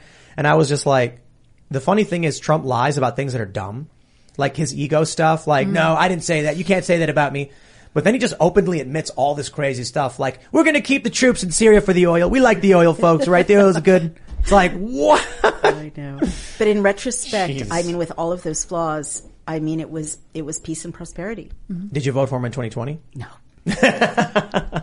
I did. Yeah, but you know, the administration I voted for colluded to silence me with. Oh, yeah. So it didn't work out that well. Let's let's let's talk about media manipulation and lies because uh, you know I want to say I'm shocked by this story, but I'm not shocked. I my I I was I mean I was kind of shocked. Okay, the New York Post. Biden White House claims U.S. has zero inflation despite annual rate rem- remaining at 8.5. Joe Biden actually said inflation last month zero percent, and I was like, what? Inflation's at 8.5. It's insane. It's really, really bad. Anyone who's going, you know, trying to figure out their finances right now is, is, is probably freaking out about this. Totally. You know what's scary? People are going to believe this. And you know what this is? The definition of a recession, the colloquial one, is two, peer, two, two consecutive quarters of, of negative economic growth. Bill Clinton said it in, you know, 2001 or whatever, and the viral video from C, uh, from C-SPAN people are posting. And, uh, the UK considers it that, and all of a sudden they're like, no, actually that's not the definition of a recession, so, uh, we're changing it. So they're saying the technical definition is actually quite different, so now we're not going to use that. This is what they're doing here. Technically, Joe Biden is correct. Axios reports inflation drops to zero in July due to falling gas prices. And what? That's not true. It's 8.5%. I don't, I don't think you understand. Do you ever play games with little kids and they make up the rules and then we start winning? They change the rules? Yes. Right. Yes. So what they're saying now is month to month inflation was zero. Oh my gosh. Right. This Inflation is calculated on a yearly basis, and they decided to change the way they Mm. calculate it so they can report, and Biden can lie and tell you there's no inflation. And every headline can say, no inflation, zero inflation under Biden, and they leave out all the details. Yep. Because they know you're scrolling, you're not actually reading the article. The, on, the only thing they need you to get to quote is the headline. That's right. Educate me here. 8.5%. Does that mean every year there's going to be an 8.5% increase? From this of- time last year till to this month. It has increased by 8.5%. And he's saying last month it was 8.5%. This month it's still 8.5%. So it's zero. there's Right. zero. Exactly. Unbelievable. But it went up and then back down. So they're saying it didn't It's cha- so amazing. Yeah, it's not but then the other, works. the other issue Because is it's that still like, 8.5%. but food cost is still way up. Gas is still way up. All of these things are way up. But gas went down a little bit. So, so the funny thing is, you also got to understand what it means to, for there to be inflation, to- for there to be no inflation month to month.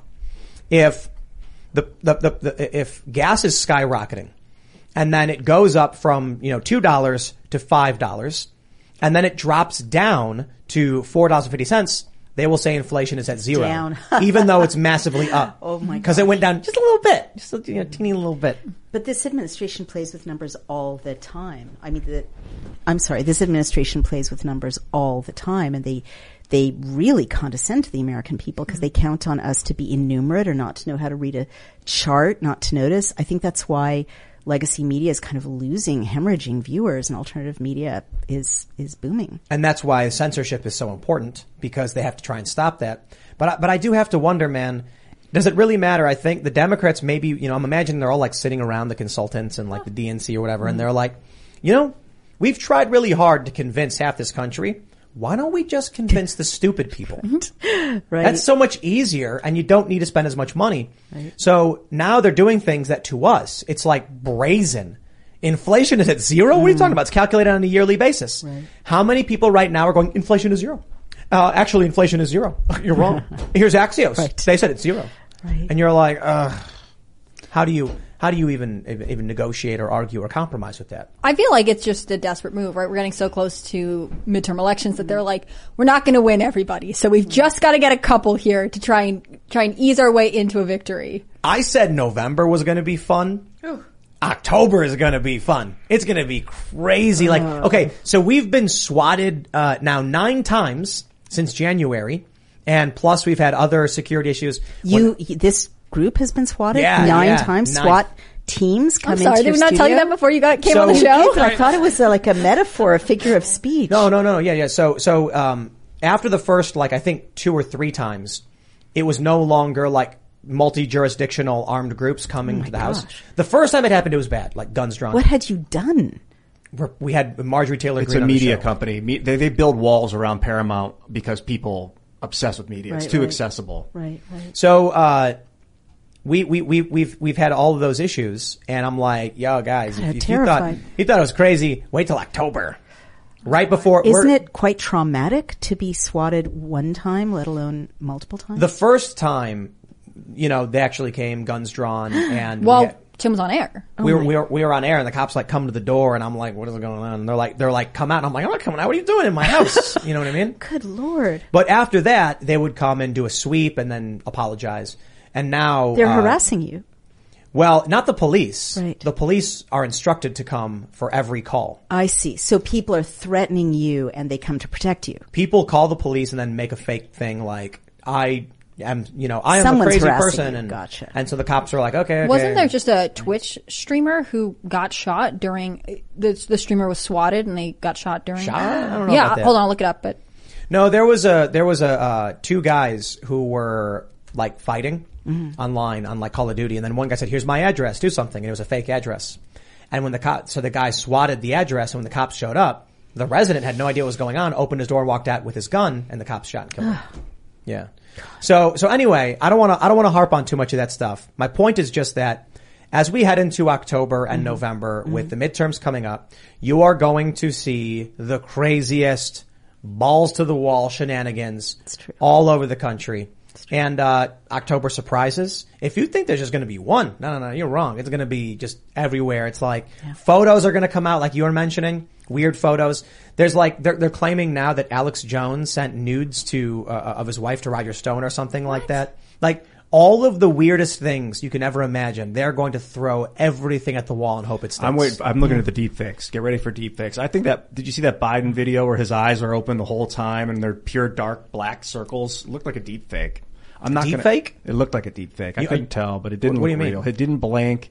He talked Oh, with the a video of him- real low voice. It was really weird. Uh, I think they just gave him uppers. drugs. the world of deepfakes is now. Be prepared. Do not believe what you see at face value unless it's coming at you, charging you, and it's a bear. I, you know, I, I think they it. just gave Joe Biden a bunch of uppers. like I, I'm having a hard time are like- believing. he's like, listen here.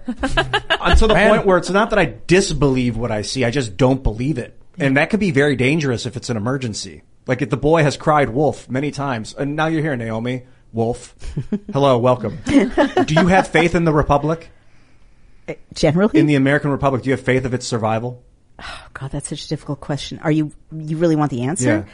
I think that we are at serious risk of devolving into civil war. Hey, I agree. You stole Tim's I thought line. you were going to steal Tim's slogan. There's like a, they, they say in the chat, they're like every time Tim says Civil War, drink. What steps would you We talk about it kind of a lot. Oh, forgive me if I'm echoing you and I did not realize. no, we it. agree. Look how much you guys have in common. Yeah. We do. To advise a, a circumvention of that, what would you? What are some gifts you would impart? I, these are my gifts. Um, social media and digital platforms, uh, you know, can be very empowering, but they're also a way to surveil and manage human communications, as we've discussed.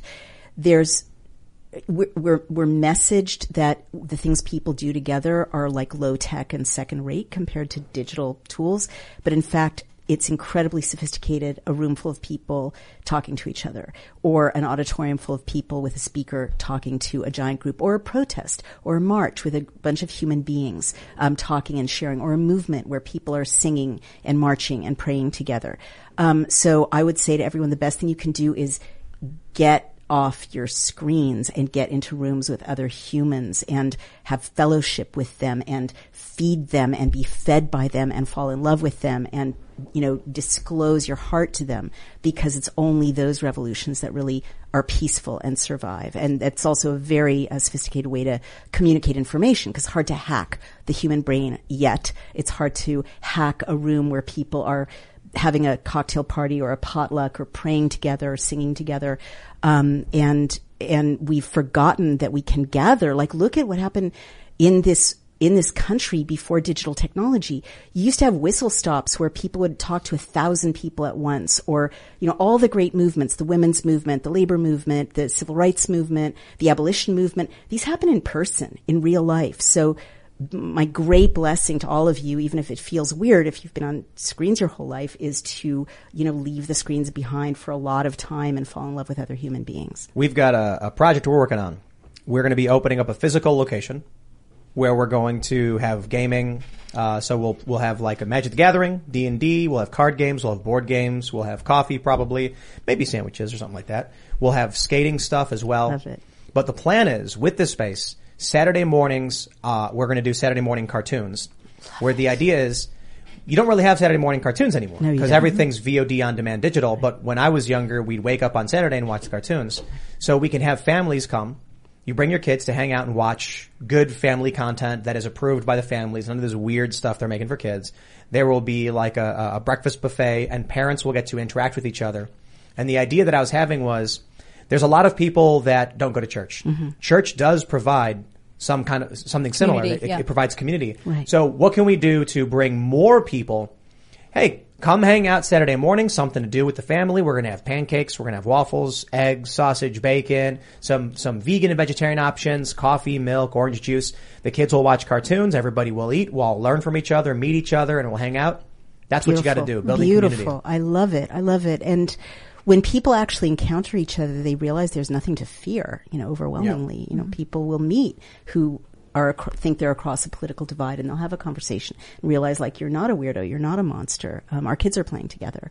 It's I, I kind of like it when someone gets heated and then you still listen to them and you're still kind of even more bonded afterwards, Right. Because you chose to listen to them, Yeah. not like shut them down before they got too angry Isn't or whatever. that gorgeous? Yeah, I love it. My my best learning has come from talking to people I think I'm going to completely disagree with. I don't know why people are so scared of it. It's so exciting to hear what someone has to say who totally sees the world in an oppositional way to one's own thoughts. Like how exciting is that? It's Yeah. you learn so much. Yeah, I used to chat roulette, and I'd come up on people from China and talk to these Chinese people. I don't know if they're behind the iron Chat curtain. roulette? No. That's yeah, awesome. chat roulette. You just hit ch- like roulette, and then you randomly roulette with another. Sometimes it's like you know a little bit pornographic, but uh, I was gonna say, sometimes it's no someone one in go on there. That's a bad idea. Yeah, I haven't been on chat roulette in a while, but great functionality. And it was, I would like to hear from them now. I want to know what they're experiencing from the Chinese point of view. It's Wow. important that we, Well, they won't be able to tell you the truth if they're based in China, but you, you should stay in contact with them.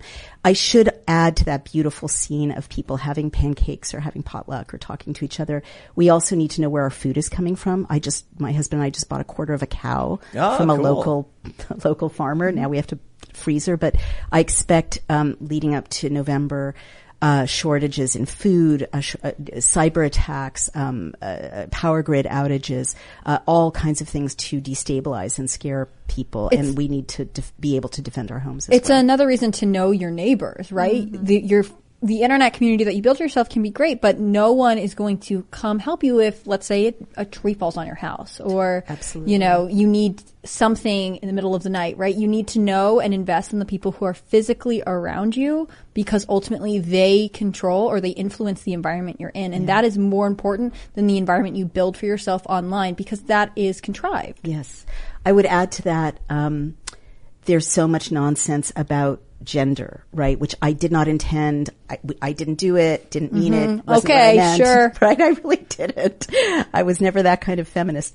Um, but we we need men. You know, we need women. We need men. We need people of all genders, obviously. But when things fall apart, and I thoroughly expect institutions will fall apart. Um, you know, grids will fall apart. There's going to be chaos leading up to November and after. That's what they want. But Clearly, you- you- we need men as well as women. But you think in the next few months we're going to see this stuff like food shortages, grids. We're seeing them. I predicted this. I predicted food shortages in a, in in uh, starting in probably January of this year, and it was a time of great abundance, and we hadn't had empty shelves, and now we have food shortages. You know, we Yep. there people are going to be cold. They're cold in. They're planning on people being cold in Europe because the supply the lines. gas, are- the, the fuel prices are through the roof. I, I periodically will do shout outs for safeandreadymeals.com. That is not literally a shout out, but I do want to mention it because uh, I often bring up I was mocked by many on the left for promoting emergency food supplies. They, they, they, I, I, it's confusing to me. Why? Why would they not be like, cool, you want to be prepared? Have a good time. But that's the crazy thing it's is a that it's a right wing extremist thing to To think about ahead, survival. to think about your Like, future. People think it's fear mongering and he's trying to make money off of scaring people, but dude, be, he's a realist. It's What not- is that- the that- downside? It's like having a condom if you're sexually active, right? It's like Just having a have first aid some kit. food in your in your in your basement or water. whatever, and water. But that's the crazy. I'm like, is a first aid kit like prepping? Yeah, exactly. It's like, bro, it's like Well, one yes, it thing of food. It's like you put it in your closet. There's you a forget huge it. class thing here, right? Like upper middle class people have first aid kits, so that's okay. But once you get into freeze dried meals, you know, somehow people like us don't have freeze dried Hamburger helper, same thing. Dude, You're totally- lentils, dried lentils, man. Dried Yeah, right, dried Damn, lentils they are find- okay, yeah. right? That's pretty really good. I gotta admit. Ian makes a mean lentil stew. I'm gonna do it. Mm, So have day they after come tomorrow. around? The bread's gone. C- Have they come around? not like, really, do, no. does the left, al- you know, see the No. point of ready meals? They, they, they, they you like uh, this guy I knew, like a friend of mine, started making fun of me, and he was like, "Oh, look at this loser," because he was like trying to earn points on the internet by bragging on me, and I'm like, dude, my whole thing is like, why would you need emergency food? Uh, because there was a flood recently Right. that was really bad, and it shut the roads down, and people had trouble getting food, and it's non-perishable. So if your fridge goes out or whatever, you have a set amount of food that'll last you two weeks or whatever. It's just Right. same as you'd have a first aid kit or a jug of water. Right. But they, they think it's just, it's anti-tribal. It's outside of their tribe. So anyone, but look, I literally don't care, man. Right. When, You're when, gonna have the food. I'm gonna have food. I got chickens. yeah, I saw. They're awesome. And those chickens make food for me. Beautiful. Yeah, they eat bugs. They eat feed too, but you know, if we wanted to, we could do the, the bug thing. What you do is you put wood down and then every morning you move the wood and the bugs all run out and the chickens But eat look them. at look at what we were taught to mock, right? I'm looking back at 30 years of liberal mockery that I internalized. You mock survival, you mock masculinity, you mock, you know, the idea that someone's a woman and a mother, not to criticize any other genders or sexualities. You mock religion, you mock, uh, you know, tradition, you mock history. And who wants that? Our adversaries want that. And, and now I look at like, you know, the influence, they're influencers that, that our adversaries send to skew people like your friend and to, to say to them, Hey, it's really stupid that your friend has ready meals. Well, who does that, whom does that serve? People want to drive us into the ground and have us hungry and disempowered. It serves them. Because when, when everything does fall apart, these people are going to rush to the city center, get on their knees and say, save us. Exactly. And they're going to say, Oh, the quarantine camp has food. Come on in. Yeah. I had a vision last night of I was walking like on horseback riding by people that had been devastated by starvation, just looking at me as I'm riding by. Like you see in the movie where the noble goes through the village that's been mm. torched and they're just like looking at the people and the people don't even have the energy to grab at the horse. They're just like laying there. And the horror that of the person that's never seen it face to face, that just struck me like lightning last night. It was terrifying. I feel like there's a segment of culture that tells you, and I don't want to be too mean to the liberals, but I do think it's sort of uh, a more left left leaning perspective that says like you should live for the now and you should be hmm. self indulgent and you should think about this. Whereas a lot of conservative people who are brought up in more conservative homes are taught hmm. like you should plan for the future, and that involves everything from saving money, like tithing to your church is something that a lot of conservative parents teach their children, but hmm. also like think about if you want to have kids in the future and how that will affect you. Whereas there's a different segment of culture that is like it's all it doesn't matter. You just have to do what feels good in the moment. We have to be self indulgent. We have to think um, in terms of immediate pleasure in ter- and, and not in long term uh, happiness. And that's, I think, the same segment that says, like, why would you buy meals to be prepared? Like, being prepared is not an immediate thing. Being prepared is something forward thinking. It's that rental society. People are like, I don't want to get locked into an area, so I'm going to keep renting. I don't want to get I don't want into to. I don't want to commit to a community that I would have to invest in and get to know my neighbors. I Mhm. want to be able to be transient and have uh, the idea that I'm always free because I can pick up and move at any time. But ultimately, I'm detached and I'm lonely. Right. it is a sort of Right. freedom, like to have all your all your music digitally in, on Spotify. You don't have to carry around your CDs, which are fifty pounds. But if the power goes out, that's the, like you're, you you had all that rental that's Right. not there. Well. I mean, if, if the power goes out, you can't play CDs either. Right. You know. And Spotify's Yeah, going to yeah. take out the songs But- that are not correct anymore, that have words we're not supposed to say. You need to buy Hand-cranked VHS. vinyl? Yeah. Yes. Yeah. There you go. That's forever. I got I got some vinyl. I have like fifteen. Some good classic rock. Some I, good smashing. I think an element of what you were saying as, as well is um, pe- we on the left are trained to trust the government Mm. and not Oof. given a message of self-reliance. I'm sorry about Right? that. No, That I seems know, it's sad. really I don't like that. catastrophic. I know. I don't. But I don't but know how we but, but why? Like that. punk rock, man. Like I know. When I Was grew up, you it was like don't trust was the us. yeah. Was that Yeah, you guys? I know. Now it's really funny, you know. So I when I was younger, I listened to the Offspring. They're like my favorite band. So uh, I'm a little kid. My mom played folk stuff and Three Dog Night and whatever, and it's cool. Then all the kids in the neighborhood were listening to rap and hip hop. But then some other friends of mine were like, listen to the Offspring. And then I was like, oh, cool. You know, it's pop punk. It's not, you know, not nearly the same. But they're supposed to be a punk band, and they kicked out their drummer because he didn't get vaccinated. You're kidding me. Yeah, they fired him after 14 years because he couldn't get it. He had his doctor recommended against it over a risk to uh, of Guillain-Barré syndrome that they believe he had, and so he was like, the doctor says no, and they're like, you're out, and they they were like, look, you're not going to be able to play these venues that have the mandates, and it's just crazy to me because I'm like, they didn't resist at all. They didn't. They didn't put up a fight at all. And not even that, right? If it were me and I said, we're going to go to a venue and I mean, I gotta be honest. If it were me, I'd be like, then I don't do the show. And Right. I'll tell each and every one of my fans, if he doesn't come, I don't come. Cause imagine if like, imagine it, it was the fifties and this band was going to play a venue and their drummer was a black guy and they were like, we don't allow, you know, your, your, your drummer, he's black. They'd be like, well, I guess we have to fire Yep. you. No, I'd be like, dude, no way. Then we don't go to your venue. Exactly right. But but anyway, they, they, it's like where's the anti-establishment punk rock stuff? They're like, well, sorry guy, you're fired. Here's the best part. One, they could have just said, we will not abandon you, dude. Mm-hmm. We understand your medical issue. The doctor is recommending you don't get it. This puts us in a bind. Mhm. We want to play shows. We're going to get another drummer to tour with us, but you're, we're we're here, ready and willing to work with you for, for all the other stuff. We're not going to we're not going to leave you behind. They could also have rehired him once the mandates were removed from these venues. They didn't do that? They didn't do that either. Yeah, so uh, Pete uh, Pete Parada is his name. He's uh, he's he's uh, been playing drums for us. He's an amazing person. I am. Uh, uh, Oh, you hired him.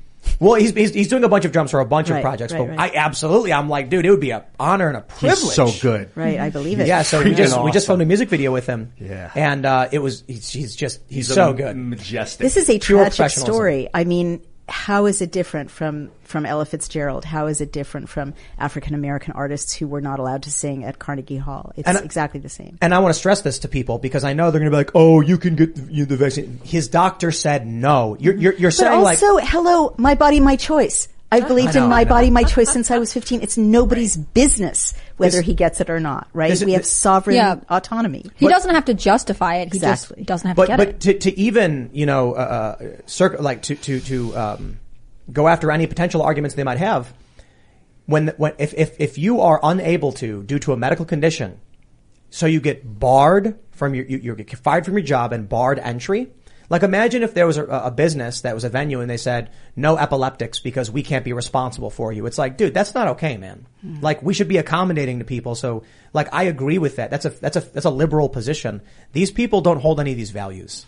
They're they're like whatever the machine says, we don't want to fight back. We don't want to be in the way. Well, this was definitely one of the most shocking. I did follow the money in the bodies of others, and uh, vast sums are going to. I don't know if it went to this band, but vast sums are going to influencers, all the way down to college level. I mean, this FOIA of the CDC shows that they're thanking the social media groups for enlisting college influencers in.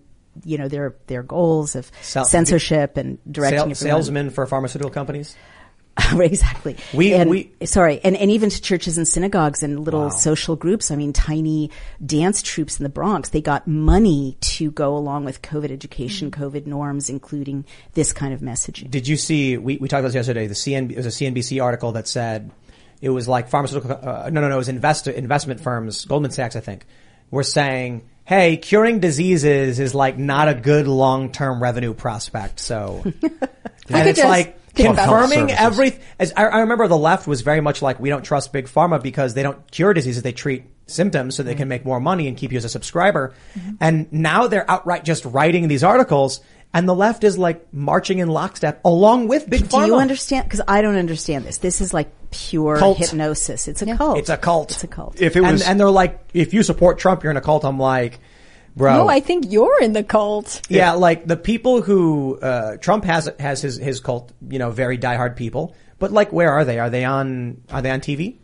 Are they are they in in, in like where are they? There's a, a handful of politicians I would say are diehard Trump, but for the most part, it's like there's libertarians, there's disaffected liberals, and there's conservatives. They don't they don't agree on everything, but they just think you're in a cult. So it's like not even about Trump. Well, I'm, I'm meeting a lot of conservatives and libertarians who aren't particularly supportive of President Trump, but who are horrified, and, and homeless former liberals like myself, who are simply horrified at what's coming over the hill from the Biden administration and these allies and, you know, other sort of aligned World Economic Forum puppets all over the world like Macron and Boris Johnson and so on. And so I think it's kind of beyond left and right at this point, right? Yeah, it's more economic for me. The Federal Reserve terrif it, it bothers me. It doesn't terrify me. It just bothers me that we've passively allowed a private company to run our economy for 120 years and knock, That you know, knock us scary. into depressions. It's insane. It's moronic. And we need to, we need to investigate the Federal Reserve. We need to audit the Federal Reserve. And if there's any malfeasance, repeal the Federal Reserve Act and take control of our monetary supply back. We're going to need to do a currency recall. It's the only way. We're going to devastate America's experience as the global currency. That's inevitable. It's happening whether we want it to or not right now. We've already seen Russia and China building BRICS and these other, their economy. Yeah. Uh, and it's either we do it ourselves, like ripping the band-aid off, digging open the scab and getting in there with a bristle and some soap to cut out the black rot, or it's going to kill us by poisoning our blood system. So, Ron Paul, maybe. yeah, You it got to hurts. return a sound currency.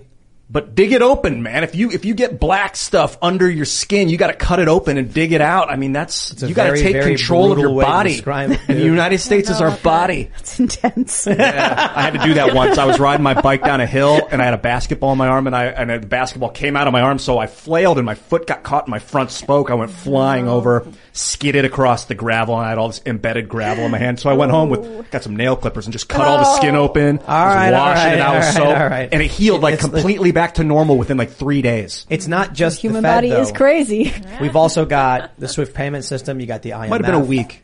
You've got international. Yeah, the Bank of International Settlements in Right. Switzerland. It's a big. It's not a worldwide uh, cartel, but it's it's a big one. Australia, England, United States are Didn't three they? of the Did biggest. they boot Russia off SWIFT? Did they do that or no? They yeah, did it first. But They are, did. aren't you guys saying two different things? You're saying go back to sound money, right? And you're saying get rid of the dollar. No, no, no. He's saying the Federal Reserve because the Federal Reserve notes are their. yeah, we don't actually use dollars right now. We use Federal Reserve promissory notes. Oh. They lend us. Pro- they lend the American government a promissory note, and then we. They say, okay, now you pay, have to pay us back this note at interest, and that's why all your dollars actually say Federal Reserve oh, note on it because it's like private it's just- property. It's a really easy way to explain it to people. There's five people sitting here right now. Imagine we were all trading amongst each other something of value, but one person was allowed to make the the, the, the money. They wouldn't have to do any work. They would just be like, I'm going to write myself, like, I'm going to write right here that I have $5 and then, shh, here you go, give me your stuff. I think what we could do is issue a currency recall. So you say you have two years. Every human on Earth can give us, the, we'll say the American government, your dollars, and we'll return you a U.S. Uh, crypto token or something on a blockchain. And then there's going to be a diminishing return. You're going to lose 20% of whatever you give us. You're But supportive of digital currency? if it's on a blockchain and uh, it's transparent, yes. If it's just a central bank currency where they can just make as many as they want, no. Naomi Um, has such a like stressed look on her what, face. what's going to happen is we're going to have to keep creating new blockchains with new tokens as we But here's expand. The, the issue with digital currencies is you it's all trackable.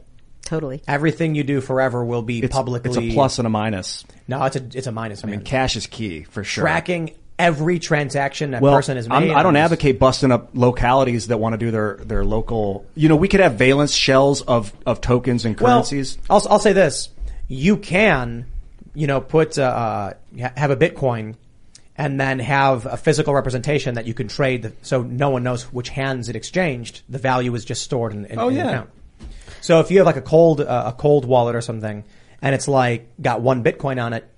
It doesn't actually move on the blockchain if you hand the physical drive to someone and they bounce it around. So that's possible. Yeah, if you could print something like in a, on a, just a, a daily printer, like on a piece of like graphene paper that has like a code in, in it, like a circuit in there that has the data of the token on it, that'd be cool. Or, I mean, to put it simply, people could open a, a crypto bank where they hold 100 Bitcoin and then issue this represents one Bitcoin, but they never do fractional reserve banking. It's just this is always redeemable for us for a Bitcoin, and then anyone can trade amongst themselves. That's the way money originally was. It was a, it was a silver certificate. So when people Or turn their, certificate. turn their US dollars back in, they're going to lose a 20% of their money, but the wealthier you are, the more you're going to lose. The more money you give back, the more of a percent's going to be taken out because we can't, we have to, we have to deflate our economy. Uh, You can't, we can't live with this amount of, amount of worthless dollars in the system right now.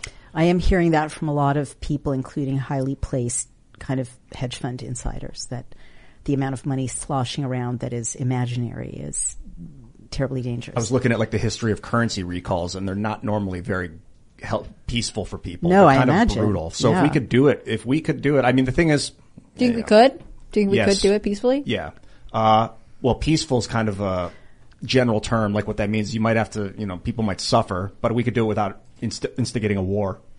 All right, we're going to go to super chats. If you haven't already, would you kindly smash that like button, subscribe to this channel, and share the show with your friends? We're going to have that members only show coming up for you at 11 p.m. And this one's going to be really good, spicy. It's going to be about the government and um, malfeasance and issues that YouTube is none too happy with. But uh, we'll, we'll leave it at that, and we'll read some of your super chats now.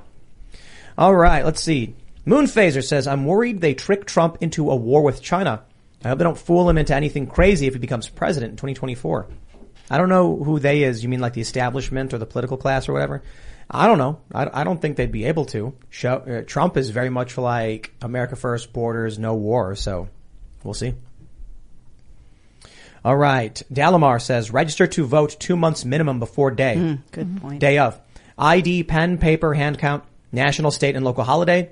Absentee for deployed military only. All over excuses or reasons. Oh well, don't care. Yeah, everybody should be, make sure right now you're registered to vote. Right now. Yeah.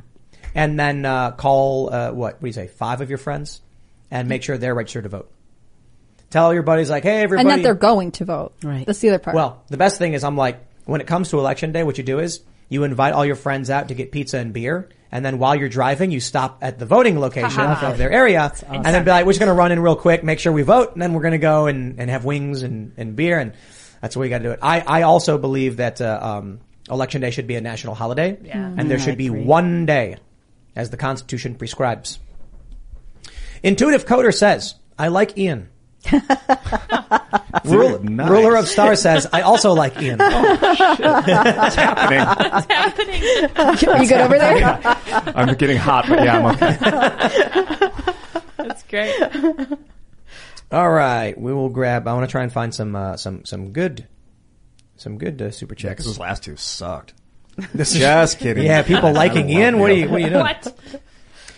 Joe Spinella says, Tim, you need to get former IRS agent Joseph Banister as well as author of Income Tax Shattering, the myth Dave Champion on your show. Both found there is no law making 99, no law making 99% of Americans. Dave alone hasn't filed for 24 years. Uh, I, but that's, I do not believe that's true. Excuse me? There was a very famous What? case about Ed and Elaine Brown where a bunch of uh, government agents came and uh, arrested them because they did not pay their taxes. So pretty sure that's not true. Yeah, no. Yeah. All right. Let's uh let's grab some good questions. Always want to make sure we're uh getting the good ones.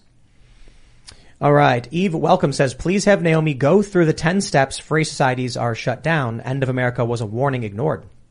Yeah, it, it, is, is are they? Is it really really long and verbose, or is it Uh, easy enough to go through? I'm actually googling my article, but I will I will skip over some. Um, so you start with a terrifying internal and external threat. As I mentioned, it can be a real threat, but hyped and exaggerated, like the global war on terror or a virus that most people don't Came have a problem somewhere. with. Exactly. Um, then you get into creating a thug cast. Uh, then you get into creating a place outside the rule of law where prisoners are held, like your point about January 6th prisoners or Yeah. Guantanamo in the case of the global war on terror. Um, you create a surveillance society. So people are spying on people or, Mm. you know, digital technologies tracking people. And then I'll skip ahead, you know, s- five, six, seven, eight, you start to criminalize speech, as you and I were discussing. You start to target um, key individuals uh, in the culture, which we're also seeing. Um, you know, being people take being taken out. You start to create an environment in which people can't tell truth from lies. There's so much confusion, so much lying, misinformation in the news. People just kind of give up. And then step ten is um, suspend the rule of law, martial law, which most people don't even know we're at right now. Uh, many of your, maybe your clued in viewers do know, but most Americans literally don't know that President Biden extended emergency law in April because of the situation in Iran. I kid you Yeah. not. Like, Mhm. who's writing his material? But he keeps extending it in an open-ended way and state by state, um, many states, 28 states are still under emergency law and extending it like New York State. My uh, tyrannical governor Hochul extended emergency law every 30 days. So we're, we're there. We're at step 10. Wow. All right. Shadow Cloud says only a few years ago she was pro-abortion up until birth. Her That is not true. That is They- not true. Not true. That is categorically not true, and I really wonder why that's being um, attributed to me. I wrote. think it's because you're a feminist? Well, let's hear more. They they say her Crowder interview has uh, has her stance changed. I literally strongly object to um, something I didn't say being attributed to me. Um, I think that people should check their sources before they claim that people believe things they don't believe. And I refer everybody to an essay I wrote called Our Bodies, Our Souls in 1995, which is much syndicated and you can find it anywhere, in which I explain my incredible unhappiness about the moral Yes. um, angst and difficulties that arise with abortion after the first trimester. I do believe that for women to have any autonomy at all, we have to control our reproduction for the first trimester, the first 40 days in my tradition. I'm Jewish. You know, there are other traditions that allow for abortions in the first 40 days. It's not good. It's not happy. It's always a failure, um, of something. But I do not believe in abortion after the first trimester. I don't. Yeah, so I was noticing this is something that I had wanted to ask you about. In 1995, you were saying that we need to call abortion exactly what it is, which is murder, and it does no one any service to call it anything other than that. Do you think that's a fair representation? Do you still think that? Um, can you repeat your su- your summary? I just want to make sure. So I, I don't know. right. Hopefully, I've got the summary right. But my understanding was that you were saying it does no one any service to call it anything other than what it is, which is simply murder. I think you were probably referring to after the first trim- uh, trimester. Uh, I said it's it's death. It's Right. death of a being. I Right, don't yeah. I don't know that I used the word murder. I'd Okay, have to yeah, check. But possibly. but I definitely the gist of that article was we pro-choice feminists are lying when we use phrases like a clump of cells, um, and that and that it, it has no moral integrity to say a four month fetus that we want is all, oh, look at the sonogram. Isn't it cute? Here, let's frame the sonogram. And a four month fetus that we don't want is just something to be, you know, flushed away or, or done away with. And that I also, I love feminists for life. I love them because they point out that feminism for a hundred years before the second wave of feminism, um, opposed abortion and saw women's need for abortion. It's always an act of desperation, right? Who wants, no one wants to have an abortion. No one I know has ever wanted, like, you want an abortion rather than a baby sometimes in your life, unfortunately. Not you, but many women I know. But, but people aren't like, oh, how wonderful, I'm having an abortion. But They are feminists, now. I think that there Well, they are is a now. push to make it like I, that. I don't think It's people are like. I want to get pregnant so I can have an abortion. Lena Dunham Lena Dunham said Lena that. Dunham. Yeah, Oh my after God. maybe she meant No, it, maybe not. but I don't think she really was like seeking it, It- out. it- it- she never did. She might have said it. She didn't do it. It's tribal cultism where they want to be a part of the of the cult. I mean, some little kids want to smash ants just to watch them suffer. So maybe They also want to divorce you from the consequences of what an abortion is really like. I remember, I mean, Teen Vogue famously did this article where they were like, what to get your friend when she has an abortion? And it's like movies, so she has something to watch. And Planned Parenthood enamel pins for her backpack Oh, because God. they were able to s- provide her this important service. I mean, Right. this is a publication which has become very, uh, left, slightly radical.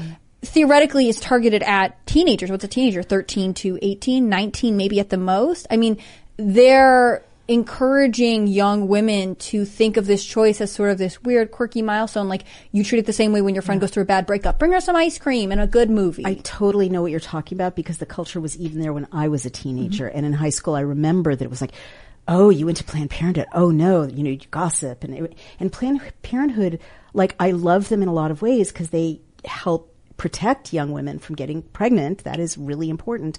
But there was this kind of trivializing of the abortion or almost glamorizing of the trip to Planned Parenthood to have it done and the drama and so on.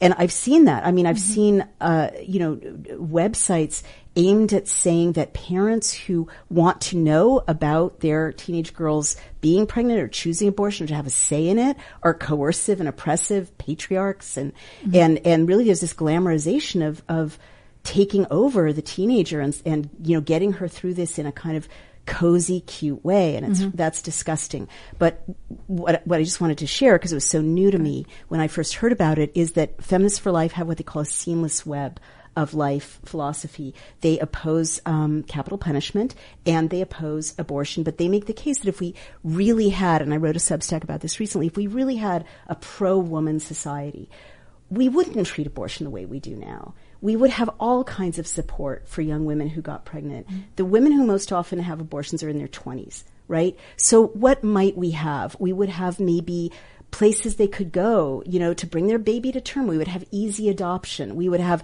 free contraception. We would have all kinds of real choices that don't drive young women into just this one choice. And they would be supported and, and, you know, good nutrition and all the things that they need. And we don't do that right now. It's just either, you know, exploit them as child bearers or exploit them as people to abort and Have- then kind of trivialize. Have you seen all the pregnancy centers that were attacked, vandalized, or firebombed? terrible. It's crazy. terrible. It's terrible. And I'm sorry, I'm going to go further and say I think young people are having what I can only call. I used to think people who talked like this were crazy right wingers, but I do think there's a kind of evil, kind of almost satanic, satanic, satanic Ah. discourse. in Everybody our drinks, she said it. Yeah. do you say satanic? No, I'm just kidding. I'm making up for you. Thank you. Yeah, people call it black pill. Like if, the, if people are really, if they have etched in that they were overpopulated, that kind of myth has been propagated. Whether or not it's real or fake myth, it's a myth. Um, it's a story that we t- have been telling ourselves. That there's just this idea of like burn it all, you know, whatever. If if, we're, if Well- it's too much, then it's too much. I give up, kind of thing. There, which you, know, could call evil or Alex, satanic. Alex Jones says demons, demonic. Hmm. And he doesn't mean, uh, to a certain degree, he doesn't mean literally these people are demons. He means figuratively these are like Yeah. demonic individuals. Well, it's demonic to say a, a, a six month old fetus is, is nothing. That's demonic. I completely agree. Like your your your position on it, it, it really uh, I think exemplifies my family and how how we viewed it. I was always told growing up, it's never a good thing. It's always bad, but you know we don't like the idea of within a certain period, like the government coming in. But my family, urban liberals, were like at a certain point, like you're just killing a baby. You know Yeah, what I mean? seriously. These days, you know they're they're cheering for it. It's terrifying. So when we had on this progressive guy, progressive guy in your seat, me here, and Christian, a Catholic conservative, Seamus Coughlin, who wants abortion banned in all circumstances across the board, and he wasn't even arguing.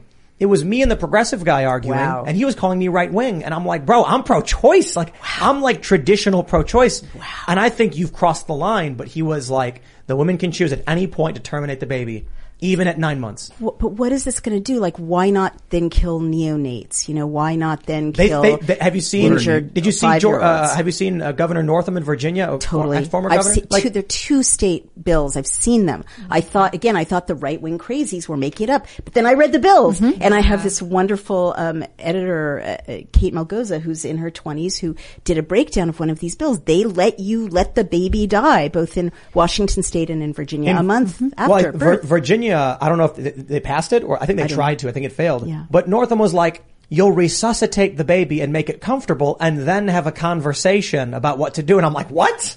like I, I, he- was trying to make a point about viability or like deform or whatever. But bro, if the baby is resuscitated and alive, there is no circumstance. You know, I, I can understand a circumstance where it's like we can, we can, we can, we can help it live for five minutes and it's going to die, and that's probably cruel. It's another thing to out to outline in law. A viable baby that can survive on its own can be killed. Oh, and it says that the Like- bills say that. Yeah, they do. Um, the Democrats did tried uh, tried passing that nationally, and Manchin was the one Right. who blocked it. But but who did that? I mean, people have to remember their history. Nazis did that. Oh, the Na- yeah. Nazis did that from Mhm. 1930 to 1933. Before they were in power, they did what's happening to especially people your age or your age, I should say. They they progressively eroded the idea that there was any sanctity to life. And you know, you start with the um, mentally ill. They're you know useless eaters. Their life unworthy of life. Then you move on to the da- da- da- da- da. okay. It's 1938. We go after the Jews. Okay, it's you know 1942. We feed them into ovens. This is a progression. And I mean, cannibalism, like people are telling me, oh yeah, there's this cannibalism thing in pop culture. I'm like, oh, Yep. oh, come on, really? New York Times. And then there it is. Yep. Or, you know, there are these satanic images in pop culture. I'm like, come on, really? I mean, you so guys are silly. crazy Christians, whatever. But there it is, you know? and so mix. this is really happening. And, and I think it's intentional because effort goes into drafting those bills. You have to pay Right. lawyers to draft those bills. Why are they drafting those bills? No one's clamoring. There's no lobby saying, I want to let, you know, newborn month olds die.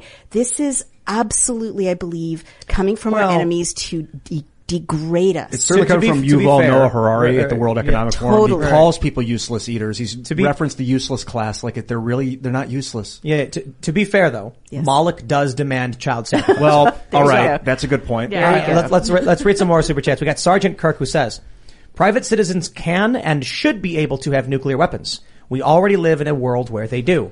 Who makes the nuclear weapons for the government? Private corporations. Oh. True facts. Pri- Private individuals. So when you have an FFL, you can actually. Someone sent, t- told me this is a form you can fill out for nuclear weapons because it is private corporations that make them all. Government doesn't make them.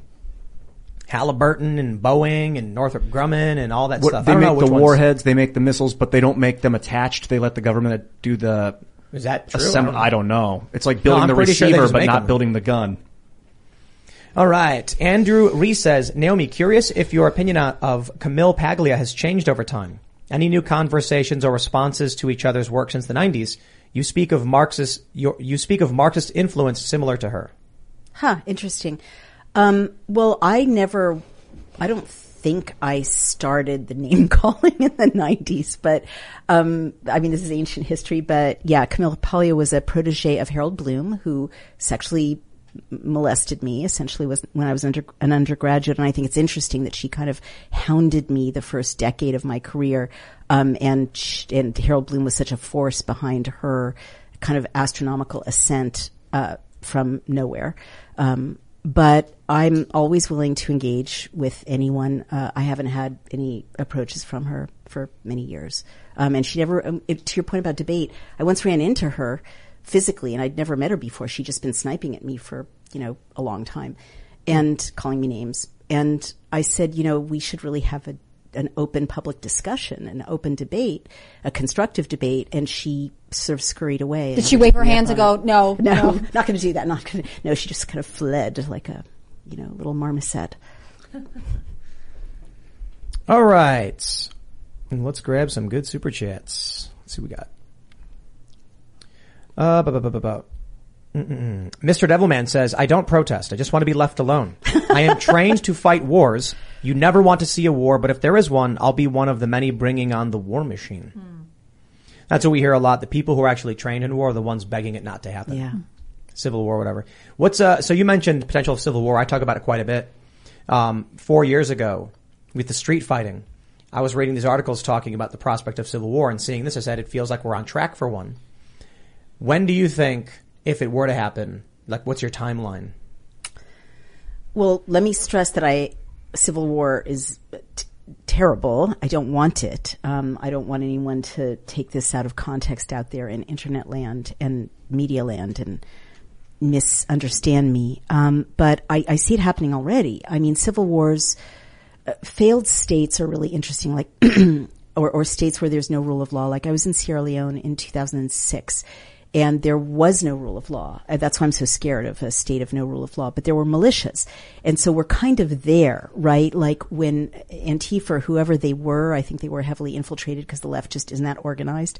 But um, when people are burning whole neighborhoods in cities, that's already a, a, a form of civil war.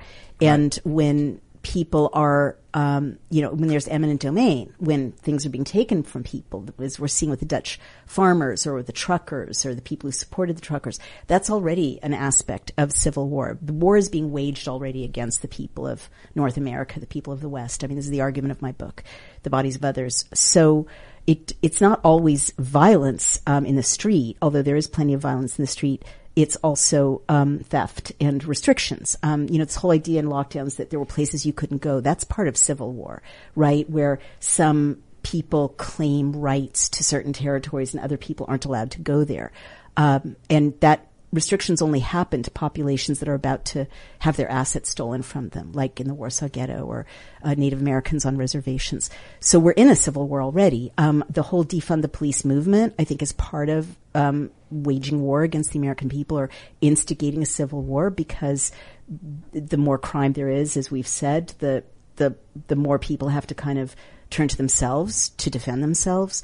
Um, and and you know this bill 86,000 new IRS agents, they keep trying to create militias. Remember, step two is you create a thug cast, you create a Blackwater, a militia, black shirts, brown shirts, thugs that are not accountable, you know, up and down the chain Yeah. of command in an organized structure of the rule of law. And, and this administration and these World Economic Forum puppets around the world are creating those.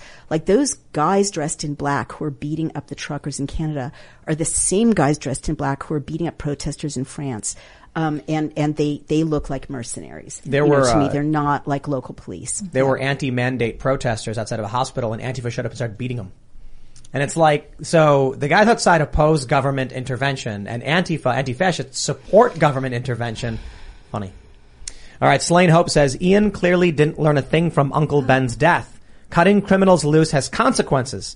The left is already doing this. How is that working? Uh, I don't know who Uncle Ben is. Who are they talking So, uh, so here's what happened, Ian. Spider-Man was, uh, uh, he was at a wrestling match and he was, he was denied the money he was supposed to win because the promoter was like, yeah, what are you going to do about it? And then he was like, Psh. Then this guy comes in and steals the money and runs off. And the promoter goes, hey, stop that guy. And then Spider-Man's all like, oh, you know, what are you going to do about it or something like that. And then he goes outside and the dude who stole the money is trying to get away and tries stealing a car and then shoots the man inside who happens to be Spider-Man's Uncle Ben.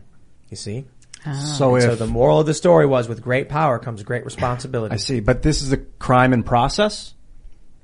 That Uncle Ben got killed during a crime in process. Yeah. Okay, that's but not what I'm Spider-Man could have stopped him. He could have stopped the criminal, but he chose not to out of a personal vendetta.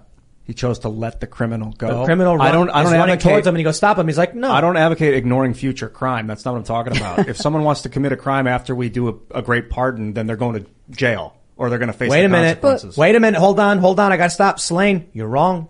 It was revealed in Spider-Man 3 that it was actually Sandman that killed Uncle Ben. And it was an accident and Spider-Man forgave him.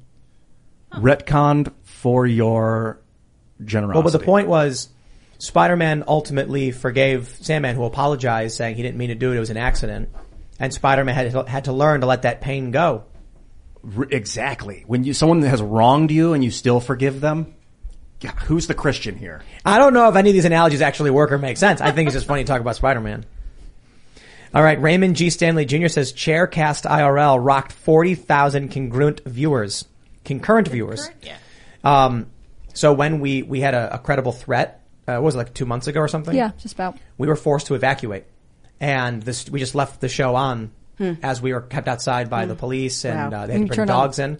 The room cam. Yeah, so we did the wide cam and it was 40,000 people stayed and watched an empty room for three hours. That's kind of cool. It's fun, yeah. It's cool. It's kind of cool. It's, it was kind of lame that we had to leave, you know, but, kind of you dull know. stream, but you know. Yeah, you can but find the silver lining to these constant threats. I'm really sorry you guys are going through this. Yeah, yeah, but it is what it is. It's civil war, right? It's No, it's that we're we're we run an entertainment company. It's, Bro. it's, this is that's why they build walls around the entertainment Yeah, companies but because I'm- people I'm- want to go there and say hi and be part of it. I remember America what a swatting when is, though. yeah, Interaction. I remember I remember America when journalists and entertainers were not, um, in you know, in fear of their of their lives. But since the dawn of internet video, Tim has no overhead. He started Right. with a camera in his in his bedroom. That's Right. what people are getting way more famous. Living ha- room. living room, living room, Living room. I I I, I digress. Uh, they have way more fame than they have money right now for security. So people are in this just bizarre reality of exposure that has never existed in the past.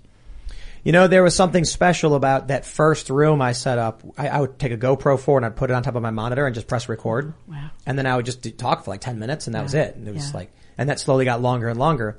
But, uh, those were special days. I advocate building a walled compound. I think it makes a lot of sense. When you run an entertainment company, you just need to build like barriers. Look, I married my bodyguard. I'm not going to judge you for caring about security. It's Your important. libertarian bodyguard. I love it. what what I think everybody needs is a 40 foot wall, thick concrete from sea to shining sea, protecting their home, and uh, maybe some auto defense turrets. Yes. Maybe a moat. Specifically, maybe Moat with the alligators. southern Cool. part of the country. cool. Remember when they claimed Trump wanted a moat with alligators on the border? like that's amazing. what are Also, sure, like cool. Let's do it. you gotta get crocodiles though. Or croc- I don't know what it is, You like crocodiles crocs. or whatever. Crocs are a little nasty. All right. Joseph McFarland says Federal Reserve notes are already one tenth of a U.S. note, taken back at only 900% of face value. Restore a constitutional currency, deflate by 10% of true original value, freeze market prices for six months. I don't know if it's possible, but Freezing the market's pretty, pretty, pretty communist, but I don't know. We're in desperate times right now. all right. Woot do for you says, says, I decided to join Reddit to combat the mind virus. My lord, it's way worse than I imagined. And here I thought FB and Twitter were bad. I believe that Reddit is bots. Do you know about uh, dead internet theory? No.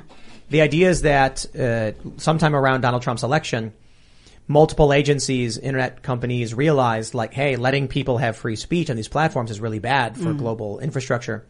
So now the internet is overwhelmingly just bots simulating public opinion, I believe that. I And mean, that- from my own experience, I believe that. Yeah. and most people are banned.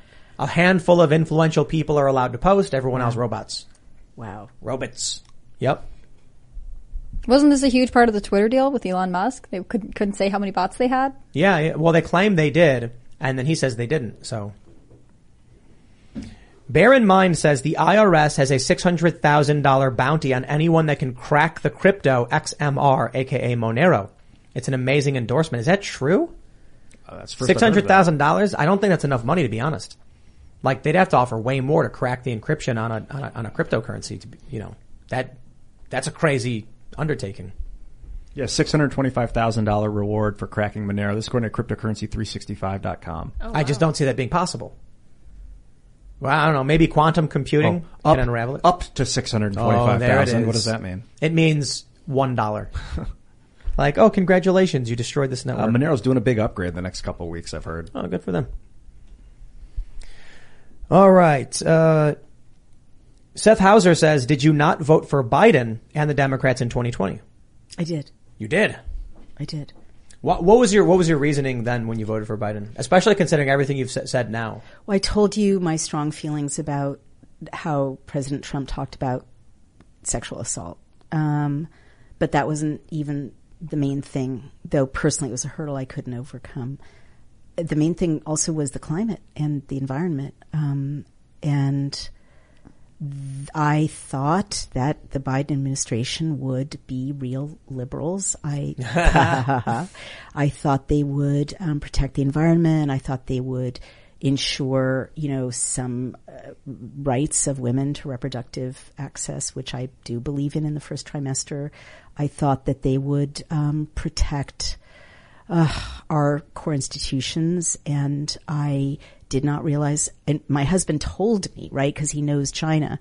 Um, he was in military intelligence for 12 years, and he's like, "You guys are going to open the door to a massive subversion of this country by your enemies." And I was like, "This is crazy," and he was 100 percent correct. Would you vote for Trump in 2024?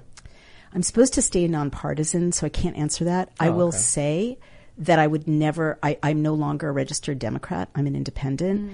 I think the Democrats have like a hundred years of, um, cleaning up and apologizing and breastfeeding and internal cleansing to do, and they need to be investigated for FARA conflicts because they're taking money from our enemies at an intense scale.